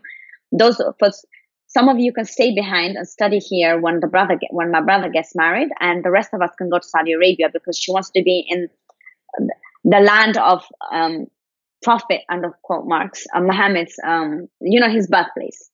And she wants to do a service, even if she has to clean the Kaaba, you know that was her dream, you know. I was like, what the hell, you know? I was like, why did you learn English properly? I was like, why didn't you join an English course and finally work on the language on your language skills? Why don't you do learn how to drive and do these things? You know, even if I was still I was a Muslim at that time as a child, I would tell my mother, look, let me help you read. I would try to help her in the evening with reading. Um, but she was just lazy in her thinking. She was um, she had given up, I think, a long time ago. You know, imagine being raped in your marriage uh, and having six children, six fucking children, and uh, losing, you know, uh, others. You know, uh, what is it called? Um, uh, what is it called when you lose a child? Oh, um, um I forgot. It, it, you mean oh. in, in in um at birth? In or? pregnancy. No, in pregnancy in pregnancy uh, miscarriage miscarriage sorry mm-hmm. you know all these things like in in the in in western european society a woman let's say atheist secular she has to go through this she will have a lot of emotional um, uh, things to deal with uh, so imagine you add religion to it and the traditions to it it's so much more to let's say work on um, but she really started believing her own. In, she started to believe this inferiority that she was told she she she is she's inferior to men. That she kind of think for herself um, because uh, women don't have that place, and for them this is freedom. You know, my mother was like, "Ah, oh, Islam liberated women. Look, my husband, uh, I can have a divorce in in in marriage, and and and you can have a divorce when your husband tells you you can have a divorce. You know, that's the other side that they don't explain. You can have a divorce, but they don't tell you that the the, the man is the one who can give you divorce and not you. Um, or a woman can act as a witness, but your testimony isn't worth much, you know? Um, they don't tell you that aspect, or they say, oh, but uh, uh Khadija, which who was Prof, the Muhammad's first wife, she was a businesswoman. But this has nothing to do with Islam because that was pre-Islam. She was a businesswoman before, you know. Yeah, but he um, also married a, an older businesswoman when he had no options and he wasn't powerful and he yeah, wasn't the, the, leader of a clan, right? Money. As soon as he yeah, had he power and he had the power yeah. in the and he was a leader of a of a powerful clan and he was a warlord, then he started marrying lots of little girls, right? It was That's he did he didn't choose to, you know in the best situation to marry an older businesswoman. That's when he had no options. Yeah. And when I was like, but you know, I had genuine questions. Not that I was trying to um, make fun or whatever when I was there. I was like, but what about Muhammad? You know, he married. Is it true that there is this verse um, about beating women or um, that he married a nine year old? How old was she? You know, because I was disturbed. Even though I believed, I was disturbed. I was like, if this is the the final prophet, this is the truth. How can you marry somebody who doesn't? I mean, I remember when I was nine. Um, that is so disturbing. Um, and I said, but you know what? There is this verse because you know at that time, I, through my Twitter discussions, I, people were quoting to me this verse about Surah four. You know, where the man tell when men are told to beat women. Yeah. Um, I think you know the verse. I, I, I cannot really know. I don't know if word for word now, but um, if it, you search it, it, it gives all the steps towards uh, disciplining your wife that first you stop talking to her and then you don't sleep with her and then if she keeps disobeying after certain things then you're allowed to to hit her and i've i've heard actually muslim women in videos even praise this as oh did you see that uh, allah gave us multiple steps to to yeah. go through before being beaten isn't this so um so kind it's really crazy and i asked my father i was like you know what, there is this verse, because I didn't tell him how I came across this, of course, you know? I was like, you know, there is a verse, and I even checked it. You know, in the Quran that I had, the verse was there. I was like, this cannot be made up, you know? It's really there. I was shocked. That was one of the first shocks that I had. I was like, wow, I can't believe it. How can I defend this? You know, I was like this. I was really, I had this conflict, dilemma. And I asked my father, because he, he knows, he speaks Arabic fluently.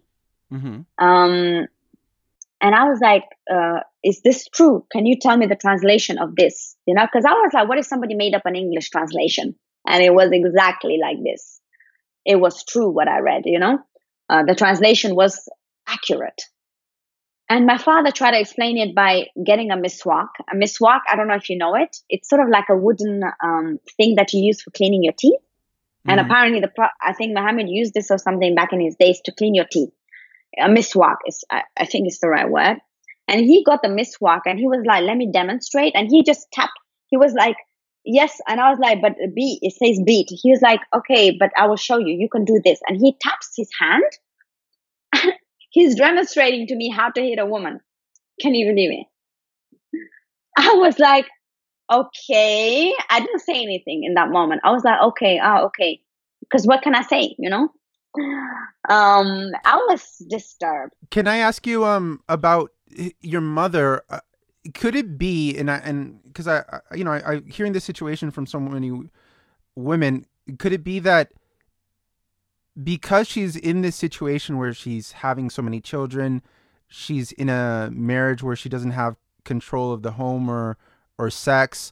So you're a woman in a marriage where you have practically no power and the only way you can have power, perhaps in your home or in the larger community, is being a pious Muslim. And being a pious Muslim mean means following things so literally and so uh, in, in the way that that keeps her down as a second class citizen. But at least she has that. At least she's a. At least she's you know people can look at her and say she's a good Muslim woman. You know, at least that's some yeah, power. That's- what I uh, like. It was for me the same, you know, like when you're in such a situation, you have nothing else to fight for. Right. And you start believing the lies you are being told and you start accepting it and you even start fighting for these ideas that you would have found repulsive if you just had that uh, let's say five minutes of freedom you would when you look at it from that perspective five minutes of freedom nobody telling you or anything you would be repulsed um, and disgusted by this. And um, yeah, it was for me the same. So I, in a way, I understand. I, I can explain it, Um, but when I look at it from today's perspective, I'm I'm like, wow, I can't believe that this is like mental mad. Like it's madness. That's one insanity is the word I would say it is. Um, because she always wondered, oh, what would the people say? That, you know, we didn't. She even said we didn't come to the UK because we want you to do whatever you want in your life. Uh, you're coming here. We gave you this right. This is what she told me. We gave you this right, so you should be grateful for it and um, do not shame our family name. And we didn't come here for people to speak bad about us. Um, so it was like this because you know what? A lot of people are leaving uh, places like Afghanistan, Iraq for Europe. Why? Because they have all the liberties that they don't have in Muslim countries, but yet they can still continue living like they do at home. You know, they, they have no wars, nothing to worry about that. They make money. They can have fun the men i mean. And the women stay at home and cook for them. Like for men it's comfortable. Right. So they, uh, they have all the freedoms of secularism but all the fundamentalism of islam at home. That's exactly it. They they are like i would say you know they act like um you know the how how should i put this um they act like uh peaceful people outside no i'm not saying all muslims are like this but there is this problem that exists in a lot of these communities. Um, and it comes back to religion. Like even if whether you're from Afghanistan, people will blame it on culture, but whether you're from Afghanistan or from Algeria or Indonesia, whatever, why does it always have to end up with these problems? Forced marriages, FGM, you know, uh, discriminating, beating up uh, people who apostates or gays. These problems, intolerance exists uh, in Islam, um, but they don't want to address this because people are afraid of being labeled as a racist. So, when when you left, su- suddenly you have all this freedom. What were the difficulties you found? Like, did was it hard to dress without? I mean, did you still use hijab when when you had left? No, I I, I didn't wear the hijab after that. I mean, I wear the hijab now, by the way, but only for my porn videos.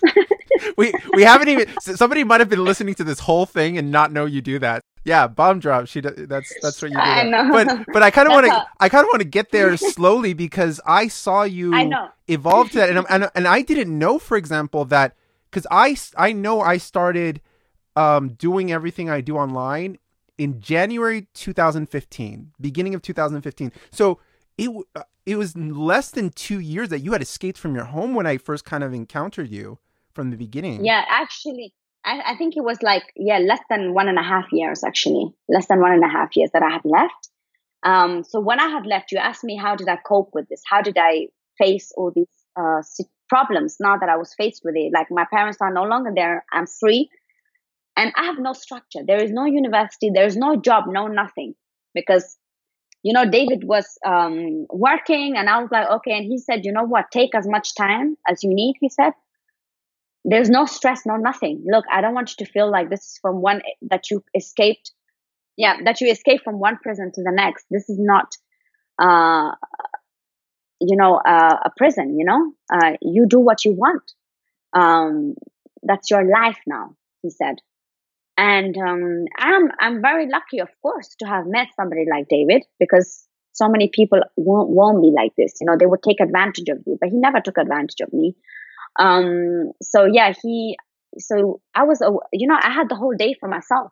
I was doing nothing. You know, I was like, wow. The first thing I was thinking is, what do I do? And I I wrote to him. I told him, hey, what do I do? You know, I don't know what to do. And he said, um, he said, you know what? It's your life. Do whatever you want. Don't ask me. And I was upset. I was like, what? I, I felt offended, you know, that, um, that he would tell me to do whatever I want in my life, to plan my day however I see fit and not to message him with this when he was at work. Cause I would keep on messaging him, you know, cause imagine not knowing anybody, you know, and that's the only contact you, wait, you have. You were moment. offended that a man would not tell you what to do with your life. Yeah, I mean, this I is like a reverse feminism. I know, I know, because I didn't see, I didn't see it in that moment because I was used to yeah. doing things for other people. I was used to people telling me what to do. Uh, I never thought for myself. I never chose something for me. Even when I went shopping, I never said, "Ah, oh, I want to buy this for me. I want to look beautiful for myself." I never had this. So it was Never hard to make a decision on your own because you hadn't done it before. yeah so i had made the first decision of freedom and um the second decision was now oh my god what do i do with my freedom and uh, it was hard and i started slowly it was really and it was hard for me because i was you know in sitting outside in the garden i would play with the cats and cats my my day was like this i wake up like whenever I wanted, you know. I never had this. I had to wake up really early, prepare food before for my brothers, sisters, pray, and all these things. And now I could wake up when I want, eat when I want, do what I want, and I would play with the with uh, with our cats for hours. I was like, wow, this is nice. And then I was like, what do I do next? You know. So I started to slowly um, structure my day. I started to read more. Uh, I read Maajid Nawaz's work, Sam Harris, Hitchens, because I was like, you know what? What am I afraid of? Um, I still believed, uh, but I was like not satisfied. I, I, I, I was hungry for more. Um, I was like, you know what? Why am I believing all these things? People have told me to believe these things. Um, I really need to start changing my my outlook. Examine why I believe in the in these uh, traditions, in these religious beliefs. I was um, trying to figure out more about myself. So I started reading more, you know, Nietzsche, Kafka, because I could finally read those books. Because I remember also um, growing up, I wasn't allowed to read um, those authors. So um, I wasn't allowed to read anything that had um, anything to do with secularism, atheism, because those were the books of the devil, they were called, at home. So I should, I was, I was only allowed to read books that I needed for school. That's it. Or Islamic books but nothing more than that. So I could finally read more.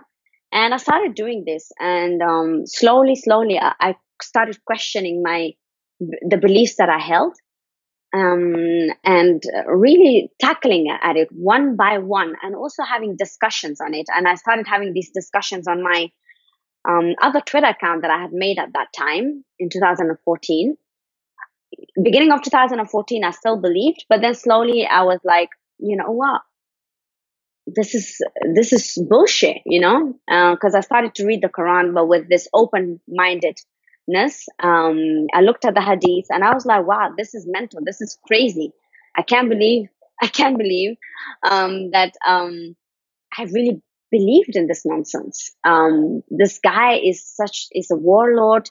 He married a nine year old. In no world, in no century, is this okay when you claim to have the truth. When you claim to be the perfect man, um, this cannot be right. Um, and I cannot continue living a lie. Um, and then I became um, became agnostic. Um, and then I became like an agnostic atheist. So yeah, that's uh, it took a long time actually. It really I was very um, hungry, hungry uh, for more, for knowledge. And uh, I came across Maajid Nawaz and Sam Harris also. Uh, and I would watch their, um, I read their works, but also watch their uh, talks that they gave. Also, um, Ayaan Hirsi Ali. Um, and I was like, wow, these people, they're doing so much more for change than people like my parents. Um, they're doing so much more to help people. This is uh, crazy. And also, you know, I read Salman Rushdie's book, um, Satanic Verses. This was something that was forbidden. And I was like, what is there to be afraid of? Um, I'm not afraid. Um, I welcome uncertainty. I heard it's very yeah. difficult to read that book. It is. It is difficult. Um, but for me, it was even more difficult. But because I had these, uh, I was trying to cling on to beliefs um, but when I read it, and also along with the Quran with an open mind, um, I was like, you know what? Great, well done, Rushdie. Well done that you wrote this book. Um, and look at these r- assholes protest who protested against him, issued a fatwa. I mean, unbelievable. Uh, I mean, you may have seen what I do now. Um, it's like I get the same I don't get any fatwas or any death fatwas or anything like that. But you know the hate that you get, um, just for just for criticizing an idea. and they're so afraid of this criticism. My parents too, and for me, I enjoy it. I really enjoy um, uh, to uh, dissect these um, beliefs, um, these traditions. Um, for me, it's a lot of fun actually. With the work that I'm doing too, you know, it's really fun. Um, so yeah, I started slowly doing that. And when we met, you know, at that time, uh, I started doing webcam modeling afterwards because I was curious. You know, uh, David, he's a he does nude phot- he does he's not a model, but he does photography. He's a photographer, professional photographer, and he did nude photography, erotic photography, and he would show me the photos. So for me, the next big change, aside from the change of um, to my thoughts, the next change was uh, my physical and ment- uh, mental and sexual well-being um, because I was still very, I still suppressed my sexuality, you know. Uh, I was, I never, ha- maybe as a child I had an orgasm. Maybe I, I'm not sure. Maybe and maybe because uh, there was an image I have in mind that um, I remember maybe when I was ten or something, and maybe I stopped because I felt ashamed, thinking, "Oh, I'm doing something wrong," because you're told uh, to be good, to be pious, and not to do anything. Um, and I never and between that time, you know, when I was probably like 10 or something, and until I was 20, um, I didn't have any sexual experience. I never kissed a guy. I never went out on a date or, you know what I mean? I never had that sort of, even though I was in love, but that's still, um, still different in a way because I had that experience I did not have in my, in my, in our relationship in the beginning um and i didn't you know he we we had this sort of like you know whenever i feel comfortable i start first of all i need to concentrate on myself um started concentrating on myself and i started to discover pleasure and uh I remember when I was having an orgasm at the age of like 20, I was like, oh my God, it's taking so long. What is this? What am I doing wrong? It's rocket science. Uh, this is what I was thinking. And I was, because I was, because of the guilt also because of religion, um, the guilt that is instilled in you that you shouldn't have pleasure, you shouldn't have fun in your life, um, that masturbating or having sex aside of marriage, uh, anyone you're not married with, um, is a sin. That was still in, still in my head, you know. Um, so I was uh, like, hey, fuck it, you know what? I need to really change this as well because I'm not happy. I'm definitely not happy with this. Um, I'm stopping myself. And I, in the beginning, I also wore very conservative clothes. When I would go out, I would wear tr- like trousers and, and tops, but I would button up really, like thinking everybody's looking at me. Oh my God, people are looking at me. And I was like, then I was like, why, why do I care about what, what people think? Um, so it was always this fight, you know, that, that primitive side of your mind saying people are looking at me, and the more intelligent side is fighting against that primitive side saying fuck you, you know? So it was this battle that I had, um, mental battle. And uh, I started webcamming uh, just out of curiosity, actually, um, because I was like, hey, you know what? I'm just going to see what it's like. It's anonymous. Um, nobody knows anything. Nobody knows who I am. There's nothing. I just, just to see. And I really enjoyed it. I was like, wow. And also through webcamming, I became more uh, sexually open. Um, and uh, what would a webcamming oh, involve? A webcamming. Okay, so for me, when I started, for me it was only like um, I didn't do any private shows. Um, I will explain what that means. Um, so there was a public chat room. So it's a chat room, and you sit okay. there, and there's music playing, and you just talk to people. You know, you talk about your experiences, and uh, then they tell you, yeah, you know what? What do you think about this? Or have you heard of this and i was like wow i've never heard of i didn't even know that feet could be a fetish i didn't know this before i was like wow that's really a fetish i can't believe this um so for me i didn't know this i wouldn't have known all these things if it wasn't for that and in the beginning out for weeks on end i would just sit there i'm saying no i'm not doing it right now you know saying i will only do a little bit of dancing you know that was my thing just dancing and a little bit of like strip and tease but not more than that and then the more I did it, the more confident I became. And I was like, you know what? I don't give a fuck. I'm going to do what I want, you know? Uh, why should I care about what people think? And this is my body. Um, and I'm not killing anybody. I'm not harming anybody. I'm just having fun. Um, and and I was uh, and I was also making money. I was like, wow, I'm making money and by having fun. What a nice job, right? Did you talk to David about this? About what you were doing? Yeah, yeah. I told him. I was like, you know, what do you think about this? He was like, whatever makes you happy. he was like, if that's what you want, do it. You know. Um, so he really had uh, no constraints ask- on you at all. No, he was like, don't ask me. It's your body. Like this has nothing to do with me. Uh, and I have to say that's one uh, very rare uh, to come. Such men or women are very rare to come across. That you know you you are just free in your thoughts, and we are still together, and we still have this trust. We still love each other, um, but we can have fun with other people. You know that's um, it's just uh, sex is just a leisure. Uh, it's um, an activity, social activity um, I think we try to put too much uh, emphasis on it, too much sort of like holy, it's holy, it's sacred. It's nothing like that. It's like you know when I go to the hair salon or when I have my nails done. It's it's it's part of our. We are very social beings, uh, creatures. When you look at the bonobos, they have fun, and why shouldn't we have fun? You know. Um, and I I was I told him, and he was like, whatever, do whatever makes you happy, do it. If that's what you want, but don't ask me about such matters, you know, not about what I think or if I'm going to be jealous. You know what? I don't care. He said, I don't care about that. You know, I'm with you and I don't care about what people say as well. Um, so I was like, okay, so I had that support, which maybe many don't have. I'm very happy. Uh, um, I mean, I'm very lucky that I, I uh, that I have this support. And the more I did this, the more I became free. And I think it was around this time that we met, actually. Yeah, I mean, I, was... I, I, only knew you as somebody said you were, I think, an ex-Muslim, and then. I mean, as as soon as I, I think I I saw you online, you were uploading kind of erotic pictures of yourself. So yeah, I, I, think to me you were just kind of an enigma. I didn't really under like I didn't know all this background behind you to to understand what you were doing online because eh, I think uh, because online also was very new to me.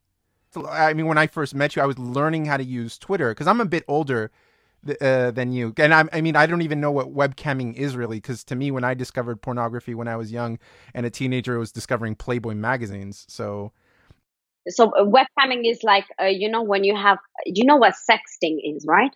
Yes. Yeah, so it's yeah. basically like that, but it's visual. Which is so, super awkward. it's awkward. no, it's not. Uh, it's not awkward at all. You know, because um, I have to say I've met some amazing people through webcamming. You know, uh, because it's very open-minded. People go there. I mean, there will always be assholes, no matter where you are, but most of the times it's positive. Um, so I would just have fun dancing. I can do whatever I want, and I was like, hey, you know what? I'm just with these open-minded people, two, three hours a day I'm having fun. Just sexually, I'm having fun.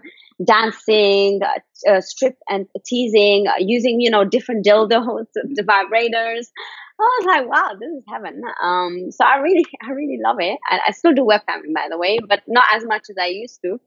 Uh, and around this time when we met, um, I also started discovering. The funny thing is, I started uh, I webcamming before I did nude photography.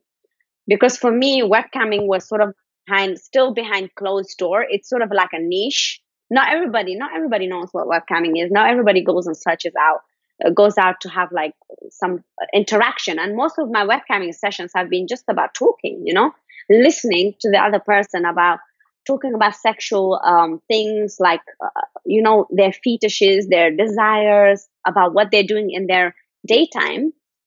Most of it has been like this you know the way we are talking but with a sexual aspect to it. Okay. Sort of like this. I was like okay that's nice and i love to talk and interact. Um, and around this time you know i started doing photography like taking photos um, of landscapes macro, uh, macro photography and i knew david did photography um, and i was like i one day asked him hey why don't you take my photos? He took my photos and in the beginning i told him not to post it in case somebody sees me naked. I mean even though i was doing webcamming you know because for me the webcamming was still like a private sphere. And with the nude you're like exposed. Um, because you know with the webcamming it's not recorded no nothing. So you just do it. Um, and and it felt more private in a way, in a way.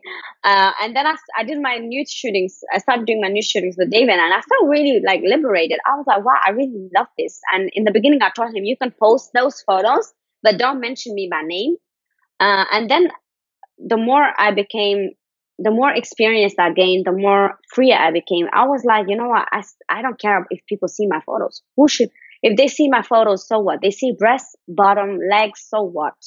It's just human. Um, and I'm not going to hide anything now. Just, I, I didn't leave the, uh, uh, leave Islam for just to be in another prison and the prison of society. Um, and so I started sharing those photos around this time that we met. but I didn't tell much about my background. it's interesting for me to see you through the lens of Twitter, where you just first kind of posted these very artistic, erotic, sometimes black and white nude photos of yourself. And then I, yeah. you know, so so I'm seeing these, you know, on on your Twitter, in my Twitter feed every now and again. It's like, oh, look, there's nude Yasmina again, and and then and then and then suddenly uh, it got you, you started doing these kind of um S and M uh videos yeah. where you would you would be tied up and whipped yeah, but, or, or, things, and, and, then suddenly in recent uh what the last few months, I now I see yeah. pornography that you went into pornography. You know that's the way it is with freedom. The more you have freedom the freer you become. You know the more there is. Uh, you either stop everything or you you're hungry for more. You want to be you want to have more of that you know? You want to explore your freedom. And you know the thing is for me i because i had experience with webcamming and i started doing bdsm because i love spanking and through the story of o it's a it's a really good book actually, and it's written by a woman. Can you believe it? Everybody, it was a, in the beginning when the book was out, everybody thought it was a man, but it was actually a woman who wrote the book. Um, the story of O and There's a film, and it's just about a woman's uh, uh, sexual adventure, but with a BDSM twist. And it's about it's not like Fifty Shades of Grey where uh, there is this baggage of the his poor background, and you know what I mean. Not everybody comes from that background. Um, and even if like you ha- you genuinely enjoy uh, the interaction the role plays um, and i watched it and i was like wow that's fascinating. It's really fascinating. I don't know how it is but i have to try if i if i want to know i have to try. I kind of have an opinion of something if i don't read about it or i don't experience it um, because for me i didn't want to be like the way i was before in the uk accepting everything and just not questioning it. So I, I questioned it. I was like, you know what? Let's see. Is let's see come like I, I was embracing it and I started it and I was like, wow, I love this. I love this interaction, this submissive dominant thing. Um, and I was like, wow, it would be nice to um, to do this also like on photos. Um, so I, I started doing some photos and then um, uh, I was playing with the idea of doing it on video. I was like, you know what? Are there any companies or anybody who's doing it? I would love to work with them. Um, because, you know, at this time, I was still, so David was, uh, his full time job, it was and is photography and videography. And mine was in the beginning, you know, I had nothing. And then I discovered, hey, I love this. Uh, I mean, I could have gone into further studies. Um, but then I was like, no, I don't, I'm not going to go into study now because I want to find out who I am. I'm not going to jump right into studying and then miss out on the fun. Um, so I was like, okay, studies can wait for a later date. First of all, I'm going to find out who I am. Um, so I started experimenting with BDSM and I really liked it. And I started applying for companies and uh, started shooting with them. And then it went into um, sort of soft porn because it's a transition you know? I didn't want to jump straight into you know some people do this. The moment they start doing new they go straight into let's say double penetration. And for me i was like you know i'm not going to do something just because maybe it pays more or uh, because i don't need first of all i don't need the money. Um, i can do anything i want. Uh, i can make anywhere you know wherever i do whatever i do i will be successful at it but will i have fun because I really like being in front of the camera, I really like interacting with the lens. And I love to use my body to express myself. Um, and I was like, you know what? Let me give it a try professionally and see how it goes. If I don't like it, I can quit anytime. You know, I know the photos will be online, but who cares? I was like this, and um, I'm not gonna work uh, with children or anything like that anyway, so I don't care about the consequences. Because you know, when you start porn, um, you kind of work in certain jobs afterwards. Um, in some in some countries, for example, you kind of work in certain jobs, and I was like, you know, I don't care because first of all, I don't like kids, and I don't want to work with kids. um, so for me, that's nothing important. And if somebody finds my videos, so what if they find my videos? Then I'm not going to work for a company or somebody who doesn't accept me for the way I am. Um, so I knew of the consequences. Um, so I, I, I went ahead with it, uh, ahead with it, and I started doing um, solo videos in the beginning, so masturbation.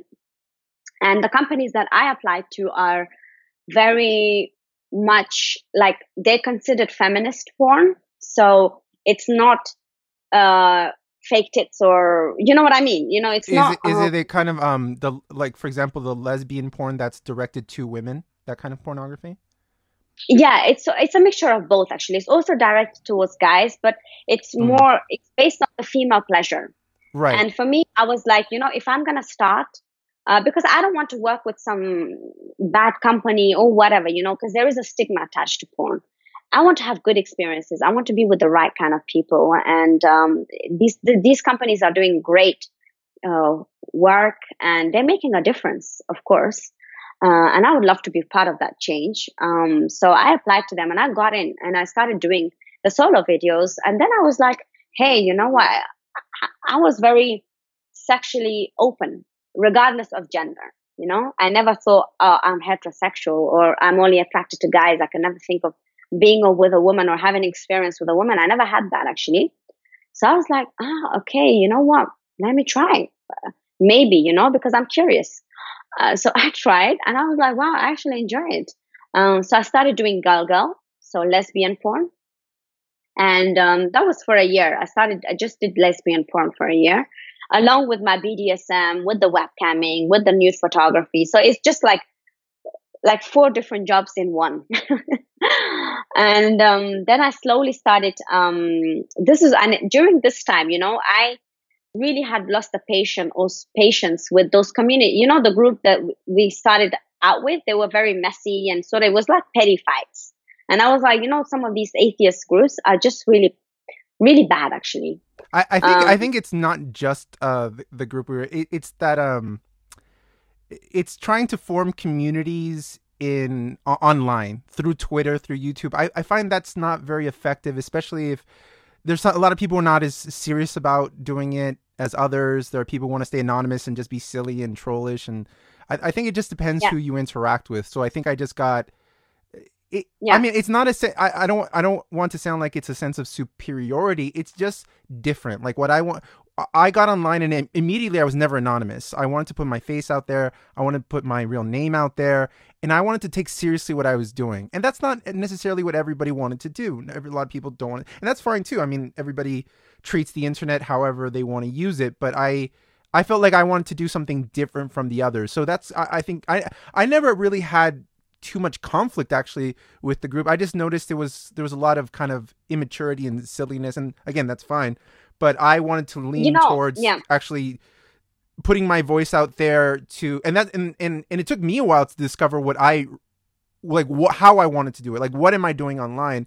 And I started to discover like um female activists, Middle Eastern activists, um, activist for secularism, and I've now centered my podcast and everything I do around that and trying to read books by activists and then interview them about the books. But it took me a long time to figure out what my world is, what my voice is, what my medium is, and that's that that takes a while. So I, you know, I, and I think a lot of people maybe are on that journey sometimes still. Yeah. Yeah. I think so, you know, and uh, during this time while you were going through this, I was going through the same things. And mm-hmm. for me, it was, um, you know, like the, the, communities that I was part of, not that they were toxic or anything, but like you said, I wasn't taking it too seriously, but it was sort of immaturish. For me, I was interested mm. in philosophy.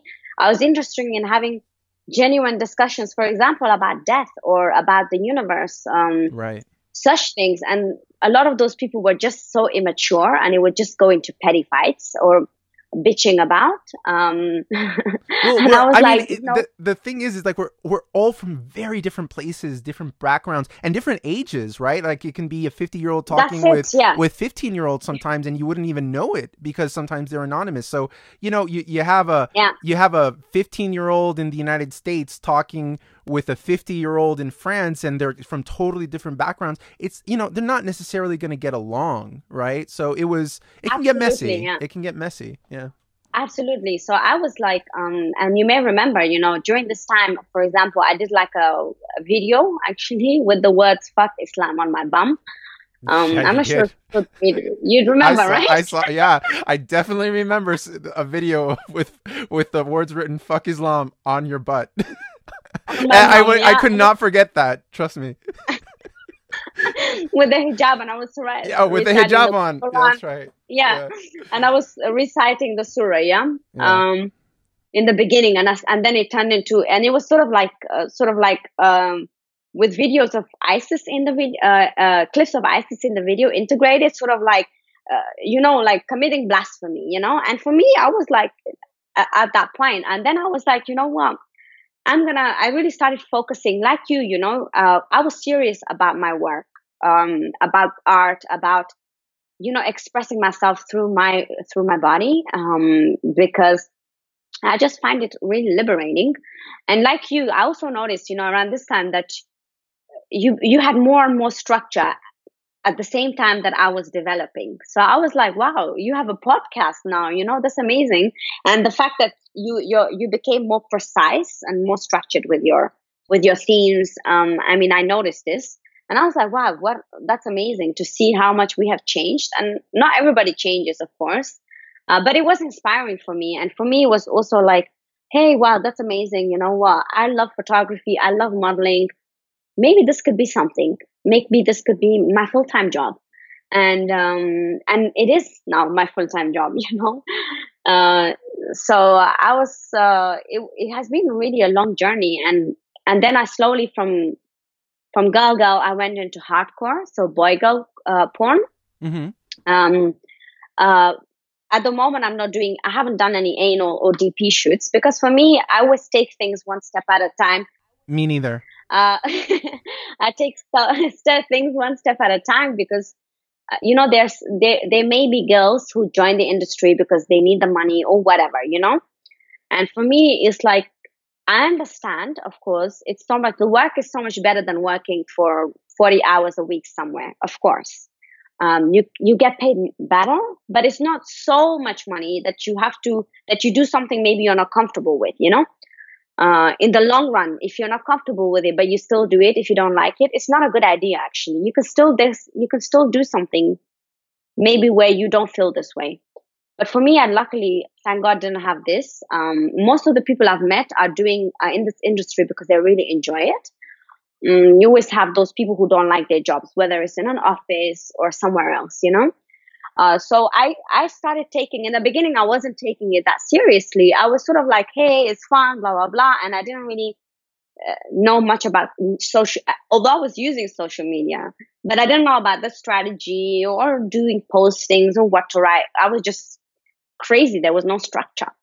And, um, I, I became more mature and uh, I was like, hey, I really like this. Maybe I need to change something. Maybe I need a website, you know, and I started building my own website uh, and you see that my occasionally I do discuss things like veganism, atheism, politics on my Twitter.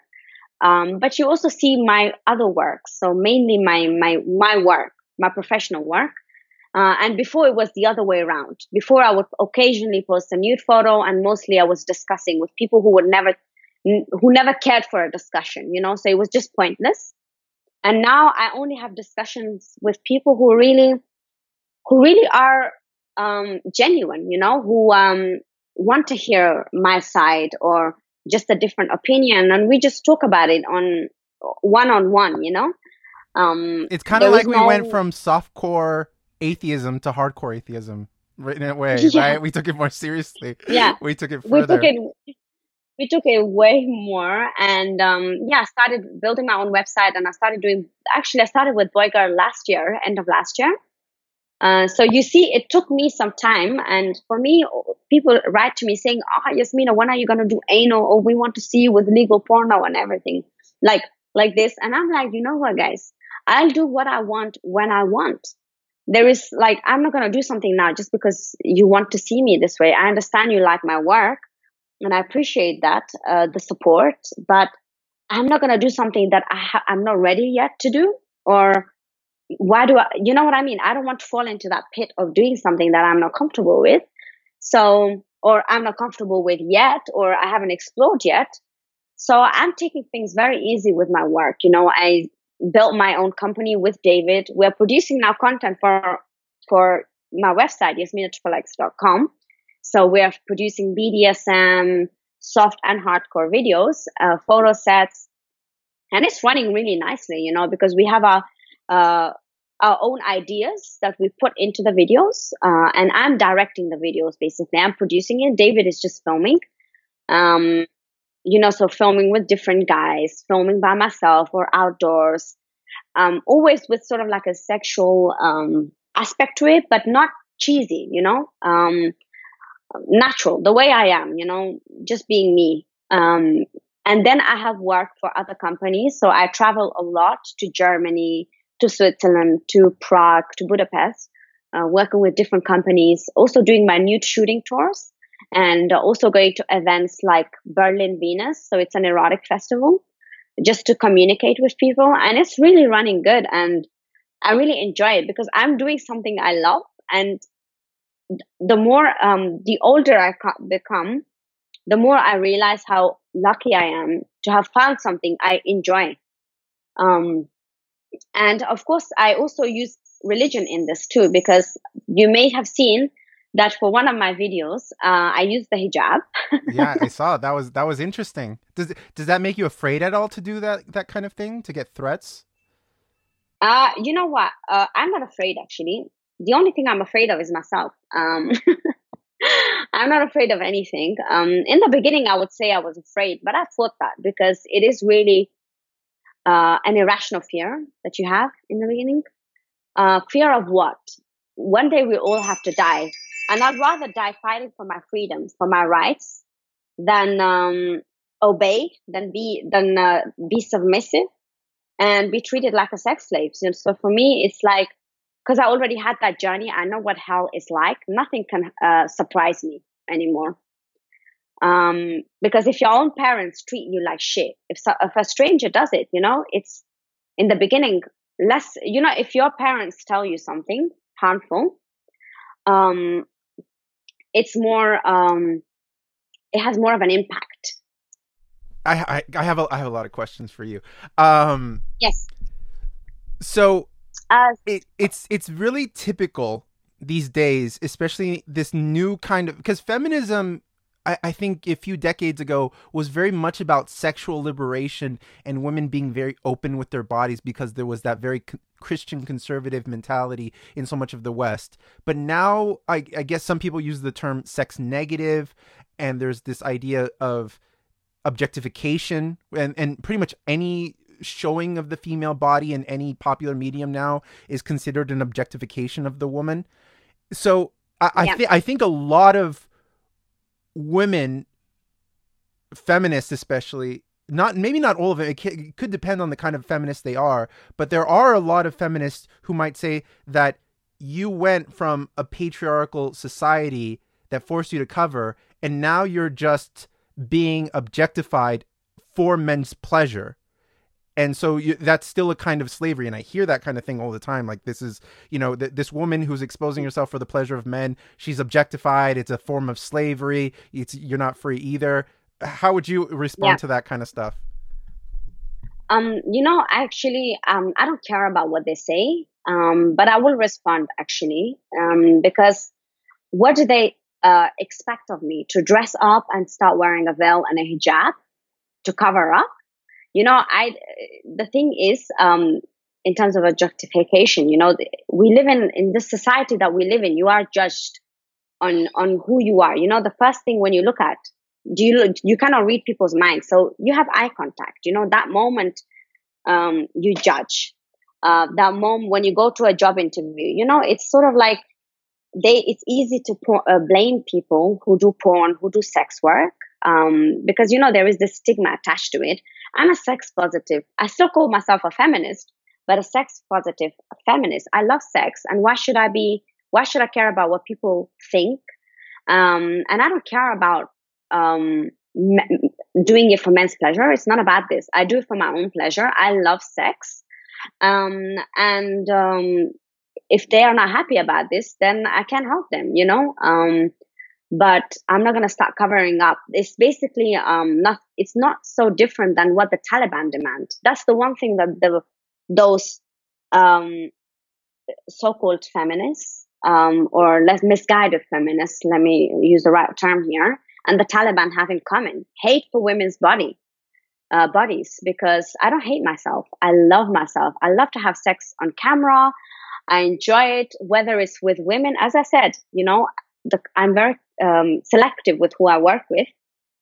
Um, so I really have fun, regardless of what gender I'm working with, regardless of the gender of my partner. But I, of course, care about that partner's pleasure because this is how relationships or interactions, human interactions work. So now I'm not going to start hiding and covering up just because they are afraid of sex, of sexuality. Because, you know, the thing is, um, that's a sign of an oppressive mentality that they probably have. Um, because the moment you are sexually suppressed, that it cannot be a free society. You know? because you cannot be yourself you're this is every society that is sexually uh, oppressed you've seen the state of those uh, societies they, we are back into i don't know seventh century arabia um, and people will always say that ah oh, but you're doing you're objectifying yourself. You know what? I enjoy it. You know? I enjoy showing my body. I have a lot of fun and the pleasure is for me. And um, if they don't like it they can go to hell.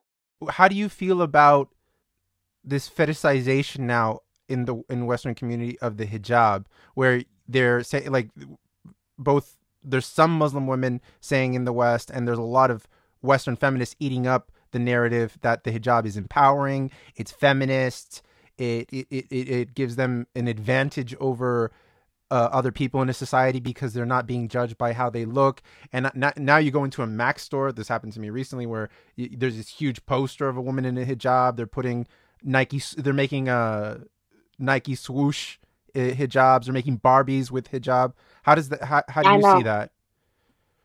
I think that's madness, and this is to do with the so-called. Um, this is because of us, actually, in Western society. We tolerate things that shouldn't be tolerated. You know, may, uh, forcing your three-year-old daughter to wear the hijab just because you think um, because she's to blame.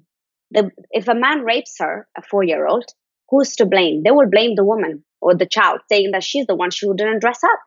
Uh, women are not lollipops. You may have seen this photo of uh, a packed lollipop with an unwrapped lollipop and flies. Women are not lollipops or anything like that. You know, they're the ones who think, who are sexually hungry, you know, sexually suppressed people. Um, they're the ones with the dirty mind, with this background. So I find it really um, disgusting that it's called empowering. I mean, the, I will say one thing though. This is why I wear the hijabs in some of my shoots. It is empowering, but with my legs spread and the Quran in between. that's the only time. That's the only time that the hijab is empowering. Um, but the thing is, um, too often women are forced to wear those. They are made to wear those. You know, in which Muslim majority country is secular, is a champion of women's rights. So, which one has signed the Human Rights Declaration, UN Human Rights Declar- Declaration? It's it's really madness, and uh, it's just the normalization of something that is that is so crazy. Um, it's just like circumcision of boys of girls. The next thing will be forced marriages that would be normalized by Westerners um, because they don't want to be labeled and they, they want to be so tolerant. You cannot be so tolerant, actually. I'm not tolerant of beliefs that want uh, that say that I should be killed because I don't believe, or that I should be thrown off a building because I'm bisexual. Um, how can I cannot be tolerant of such intolerant beliefs? And I don't think, and I think we need to take a stance. And if you want to wear a hijab in a Western society, there should be a law saying over 18 or something, you know, just like as you can get married under 18. Um, we have to protect those women. Um, but it's really, it's really crazy. And it's, as I said, the hijab belongs in the brothel or when I'm wearing it in my videos with my legs wide, spread wide apart. Yeah, and femi- that's empowering. And and feminists often use the idea of just well, if it's a choice, it's fine. But choices are not always good. You can make bad choices. For example, the Muslim uh, girls and, and boys who went to join ISIS as a choice. I mean, that's that's a horrible choice. And is that a choice that should be respected only because it's a free choice? Well, no. And I think an excellent example of how complicated the idea of of women and empowerment and uh, combined with the freedom of choices for example your mother that you know yeah. she, she she wasn't in she in a against everything that was happened happening to her she she was she chose she a lot of it was a choice and that she embraced on some level now if if a person heard your story and heard what your mother said okay you can say well yeah it's her choice does that mean it what she was saying and what she was doing was good for her or for her children or for women? I would say no. So it's not as simple as just saying, well, it's a choice. Because because there yeah. are there are things that people choose, there are things that people have been indoctrinated into that are not just not good, it's extremely harmful and it's not good for women. Absolutely. And you know, the other thing is that many of these things are not even choices. It looks like a choice, for hmm. Muslims mm. who are living in Muslim majority countries, there is no choice, for sure not. Yeah. But for Muslims who are living in European countries, um, so Europe in Europe, sorry, and uh, or in America, there is a choice, but sometimes it looks like a choice. You know, uh, okay, mm. there may be a genuine choice where the parents are very secular, whatever, but that's a very rare case because you know often you don't hear about it. You know, you're not meant mm. to talk, you're not meant to speak about the problems. Um, that's how you don't know. But right. because, for example, I don't know that I could go to the police for help because I was told I cannot. I should not talk about my life to other people, about my feelings. So you suppress those emotions. And can you imagine the, the number of Muslim children who are indoctrinated in mosques? I mean, those people who went to join ISIS, they didn't join ISIS just because they woke up one day and said, Oh God, I will come to you. No, they were, they met people in mosques. They came across people who told them all these things. Okay they could have known better of course but not all of them had that choice. Uh, it look it is a choice but it's a very that's the only choice they were offered.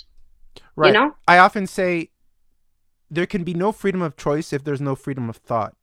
And for example what happened uh, yeah. in, in the situation you were in you weren't allowed on any level to have any control over your life friends uh, information reading um, going out, uh, so many basic things that allow you to have freedom of of thought and expand your mind and expand your social thir- circles. And if you don't have that, how can you say a person is choosing anything? You know? Yeah, for me, you know, I didn't choose a hijab. My parents yeah. told me from a young age that's my identity. I didn't choose. Um, basically, I chose nothing because they chose for me and they mm. said it was my choice. Um, and I bought into it because I had nothing else. Um, well, that's the no, that's the interesting no thing. Choice. You bought into it, right? I mean, that's there was a moment there where maybe I would have talked with that Yasmina, and I and if I asked her, you know, is all this a choice? Is this hijab a choice? Is this lifestyle a choice? Maybe you would have said yes, right? You know, I I, I would have said, and I actually did say yes, um, because I had at that time when I was on Twitter, I met somebody who I was he was like an activist, and he we had a podcast talk, and I was telling him, defending him, saying it's my choice, whatever. And in that moment, I was thinking, actually, it's not really. I've been made. I, I cannot really tell him my real thoughts because, um, how would I look? You know, uh, I'm going to be seen as a traitor. I'm going to be seen as, oh, I'm not pious. I'm not being a good Muslim. And um, I felt guilty for feeling these thoughts. You're made to be afraid of your own thoughts, of your own doubts. And um, I would, I could, I, most likely would have said yes at that time.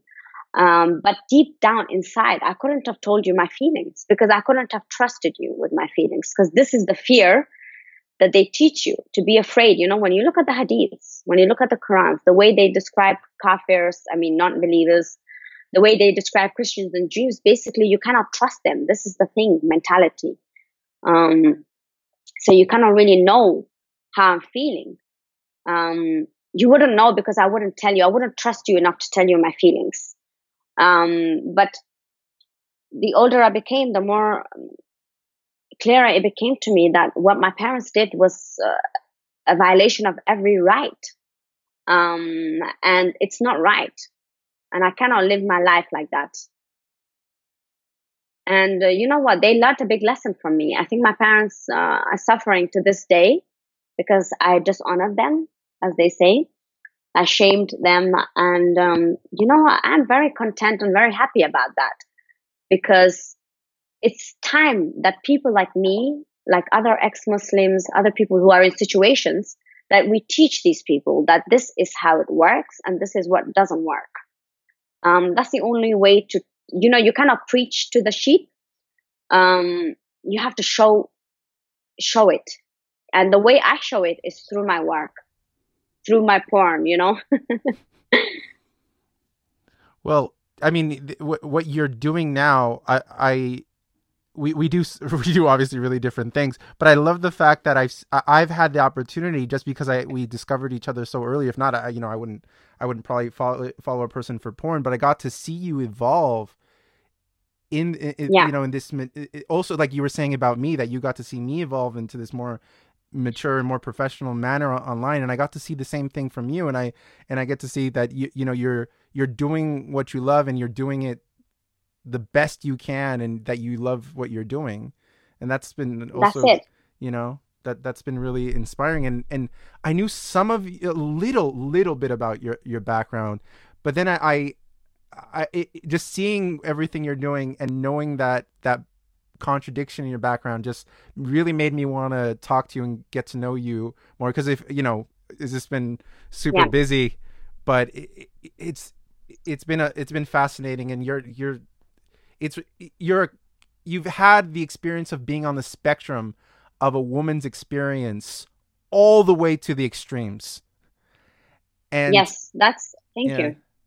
And it's it's inspiring to to hear from you because I think you have so much to say about sexuality and being a woman in a person who has been tied down and covered up to in the most extreme manner pretty much existing on earth and then liberating yourself again to the most extreme manner i mean yeah you do nothing halfway yasmeena that's i love that you know for me i never leave a job unfinished so no matter what is blowjob or whatever, I finished the job. um, so for me, thank you for your kind words, and um, that's the you know I love to um, uh, show to people as well. You know, look, if you can have freedom, you only have to do. Stop thinking about it, just do it. I'm enjoying my life. I'm leading my life on my terms. Um, and I'm very independent and I've met some wonderful people and there are, I, I get a lot of messages from Muslims, by the way, who watch my porn, who tell me, you know what, it's admirable what you're doing. I can't believe it. I would never be able to do what you're doing, but you have opened my eyes and I support you. So they secretly send me those messages supporting me, but they cannot openly support me. And then, of course, there's always the, the those assholes too who write to me, and then I engage, and I'm like, you know what? I, I'm not gonna be silent. I'm not gonna be ashamed of who I am take it or leave it.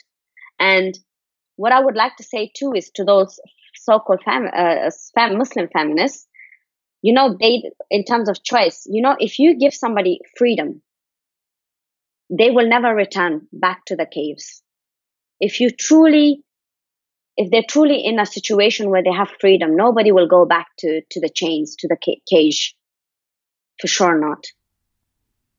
Hmm that's the thing for me it was like this you know once you taste freedom it's uh it's a drug uh, you want more of it you want to you mold it you shape it you you start thinking about things that you never thought you thought were possible and um I'm I'm so happy that I that I've had those experiences, even the bad experiences, because I wouldn't be where I am without those experiences. You remind me of like the verses of the song from Bob Marley that I, I always really like, and it you always always speaking to people like you it always reminds me of the, the, verses where he says emancipate yourself from mental slavery. None but ourselves can free our minds. And that's completely you. You emancipated yourself from mental slavery completely on your own and freed your own mind. Yeah. um and it, it it it sounds it was completely an independent action. And it sounds like nobody could ever really keep you down throughout your life. It sounds like you had that innate curiosity and skepticism the your whole life. Yes and um, it really continues you know um, my thoughts are more developed um, more structured. I've learned new languages. I've learned so much more about myself. Met so many people from different cultures. Um, and also you know more about the sexual side as well because you can truly you are only truly free if you're sexually free. Uh, it's not just the mental aspect of it. So it's also the spiritual physical uh, being as well that has to be free. Um, and it is a very, very hard and long fight, but you can, you should never give up. That's the thing. You know, for me, I have sometimes days where I'm like, oh my God, what am I doing in my life? You know, I have those days, of course.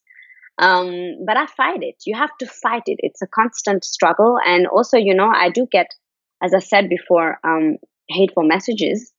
And for me, they don't affect me. I, I, see so many women getting affected just by some asshole writing, "Oh, you have small tits" or whatever, you know. And then the next thing they do is get a surgery just because that guy said something. And for me, you know, I get these messages too under my my postings, and I'm like, you know what? I don't give a fuck. Um, keep watching my porn. Thanks for the views. You know, so that's it. I don't take them seriously. I just love to play cat and mouse with a few of them um, but they cannot affect me. They cannot hurt me, and that's what makes them even more angry, especially the Muslim men. Yeah, you know, there's something you said there that I, I feel like we could do like a three hour podcast just on that. Is that is something I've talked about, but I've I never get really the chance to talk about it too much because you don't see it with a mainstream criticism of Islam too much, and that's the point that I think so many of the problems in fundamentalist Islam, and this could go for almost every religion that becomes fundamentalist and is practiced too orthodoxly, is the repression of sex. And you, you don't hear, I mean, you're not going to hear too many mainstream philosophical, intellectual critics of Islam and atheists get into the conversation that when they're talking about, oh, where, for example, when they talk about, oh, uh, what is the mental structure you know how, how is it that we get suicide bombers or that we get terrorism or what you know what why why are these yeah. uh, societies so angry and it's always back to well quran verses and philosophy and psychology but i very rarely hear the the the reference which i think is essential and that is the repression of sex and it could be maybe because i have my you know i'm hispanic and i live in latin america that there is i i think a, a more healthy attitude towards sex and being open about sex that maybe even these intellectuals still refrain from talking about it or they don't th- consider it an intellectual exercise to bring it up perhaps? I'm not sure. But i'm positive that that the repression of sex both for men and women in in in fundamentalist islam or religion creates anger and creates resentment and creates unstableness and, and and bad relationships between men and women. And you know if you if you teach boys since the day they're they're born that the, the you, you know you cover up the women where they can't even see them. They, they're told pornography is evil. They're, they're told sex is evil. You know if, if i had grown up like that and i think about like you know i i, I would hate myself anytime i I, I, I would have seen a pornography or a naked woman or you know and I, I had no chance of, of of seeing nude I probably would have blown myself up too. I think most guys would. It's not surprising. Like and that's rarely talked about is that you know a, a lot of this has to do with not just being promised 72 virgins but repressing men from sex and interaction with women. And then the only time they're told that they're going to have any interaction with women is in the afterlife. Like that's a big deal. That's a that's a huge yeah. factor in why we see so much misogyny in these communities and uh, it's very unfortunate that it's not seen as an intellectual exercise to to dig in to the sexual repression side of it because I almost never hear about that. Don't you agree? Like it's like you know, like you were talking about all the atheist intellectuals you've heard. They, I mean, how often do they say like, is there a chapter in their book about just sex? Nope. You know, and you don't Nothing. see that, and I, I, I don't, I don't back away from that. But I mean, imagine also just repressing, especially men. I'm sorry, but men, you just repress that sex like to nothing, and men go psycho.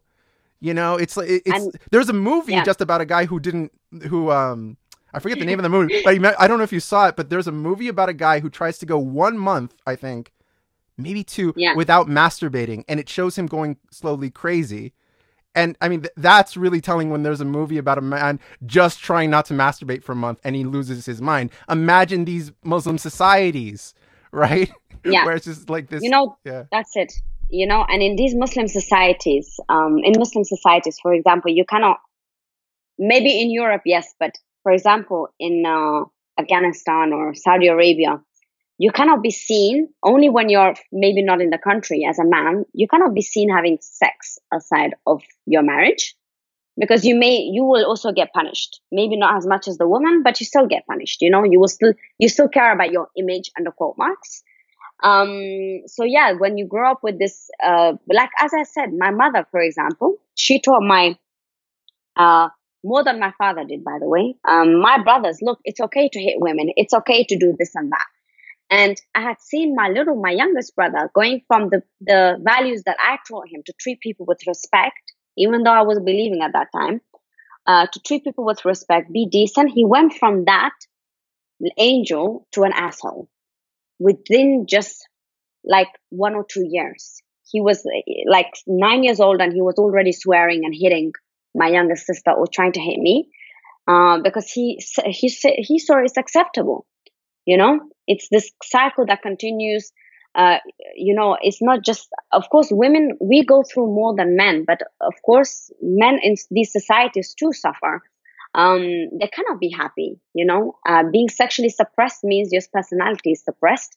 Um, you are expected to um, marry as well um, against you cannot you you have more of a choice but still you are expected um, you have to be circumcised um, you have to, you know, like uh, there there are all these expectations as well um, of guys. Um, it's um, it's a vicious cycle. They go hand in hand. Actually, that's how patriarchy works. Uh, if it wasn't for uh, that, because it cannot be just positive for men in their perspective, even if in the long run they think, ah, okay, um, I will have sex with my wife whenever I want, but they're not mentally happy. They cannot be. Really they cannot be. Um, and that's the thing. And the other aspect is that the advantage that men have in islam in comparison to women maybe for other cultures not but in islam in particular you know men can marry up to four women and a woman cannot. So he's got four different women to have sex with whenever he wants um, and he can divorce the one one he wants to whenever he wants to and marry another one that would be four again and Muhammad, for example, he's the perfect example to look at. Not perfect in that sense, but under quote marks. Um, that if we want to see how Islam is, we just have to go to Muhammad. He had so many wives. He had he married and raped a nine year old. Um, because he he was in that sexually suppressed society, and he says, "Hey, I'm a prophet. I can do whatever I want," you know.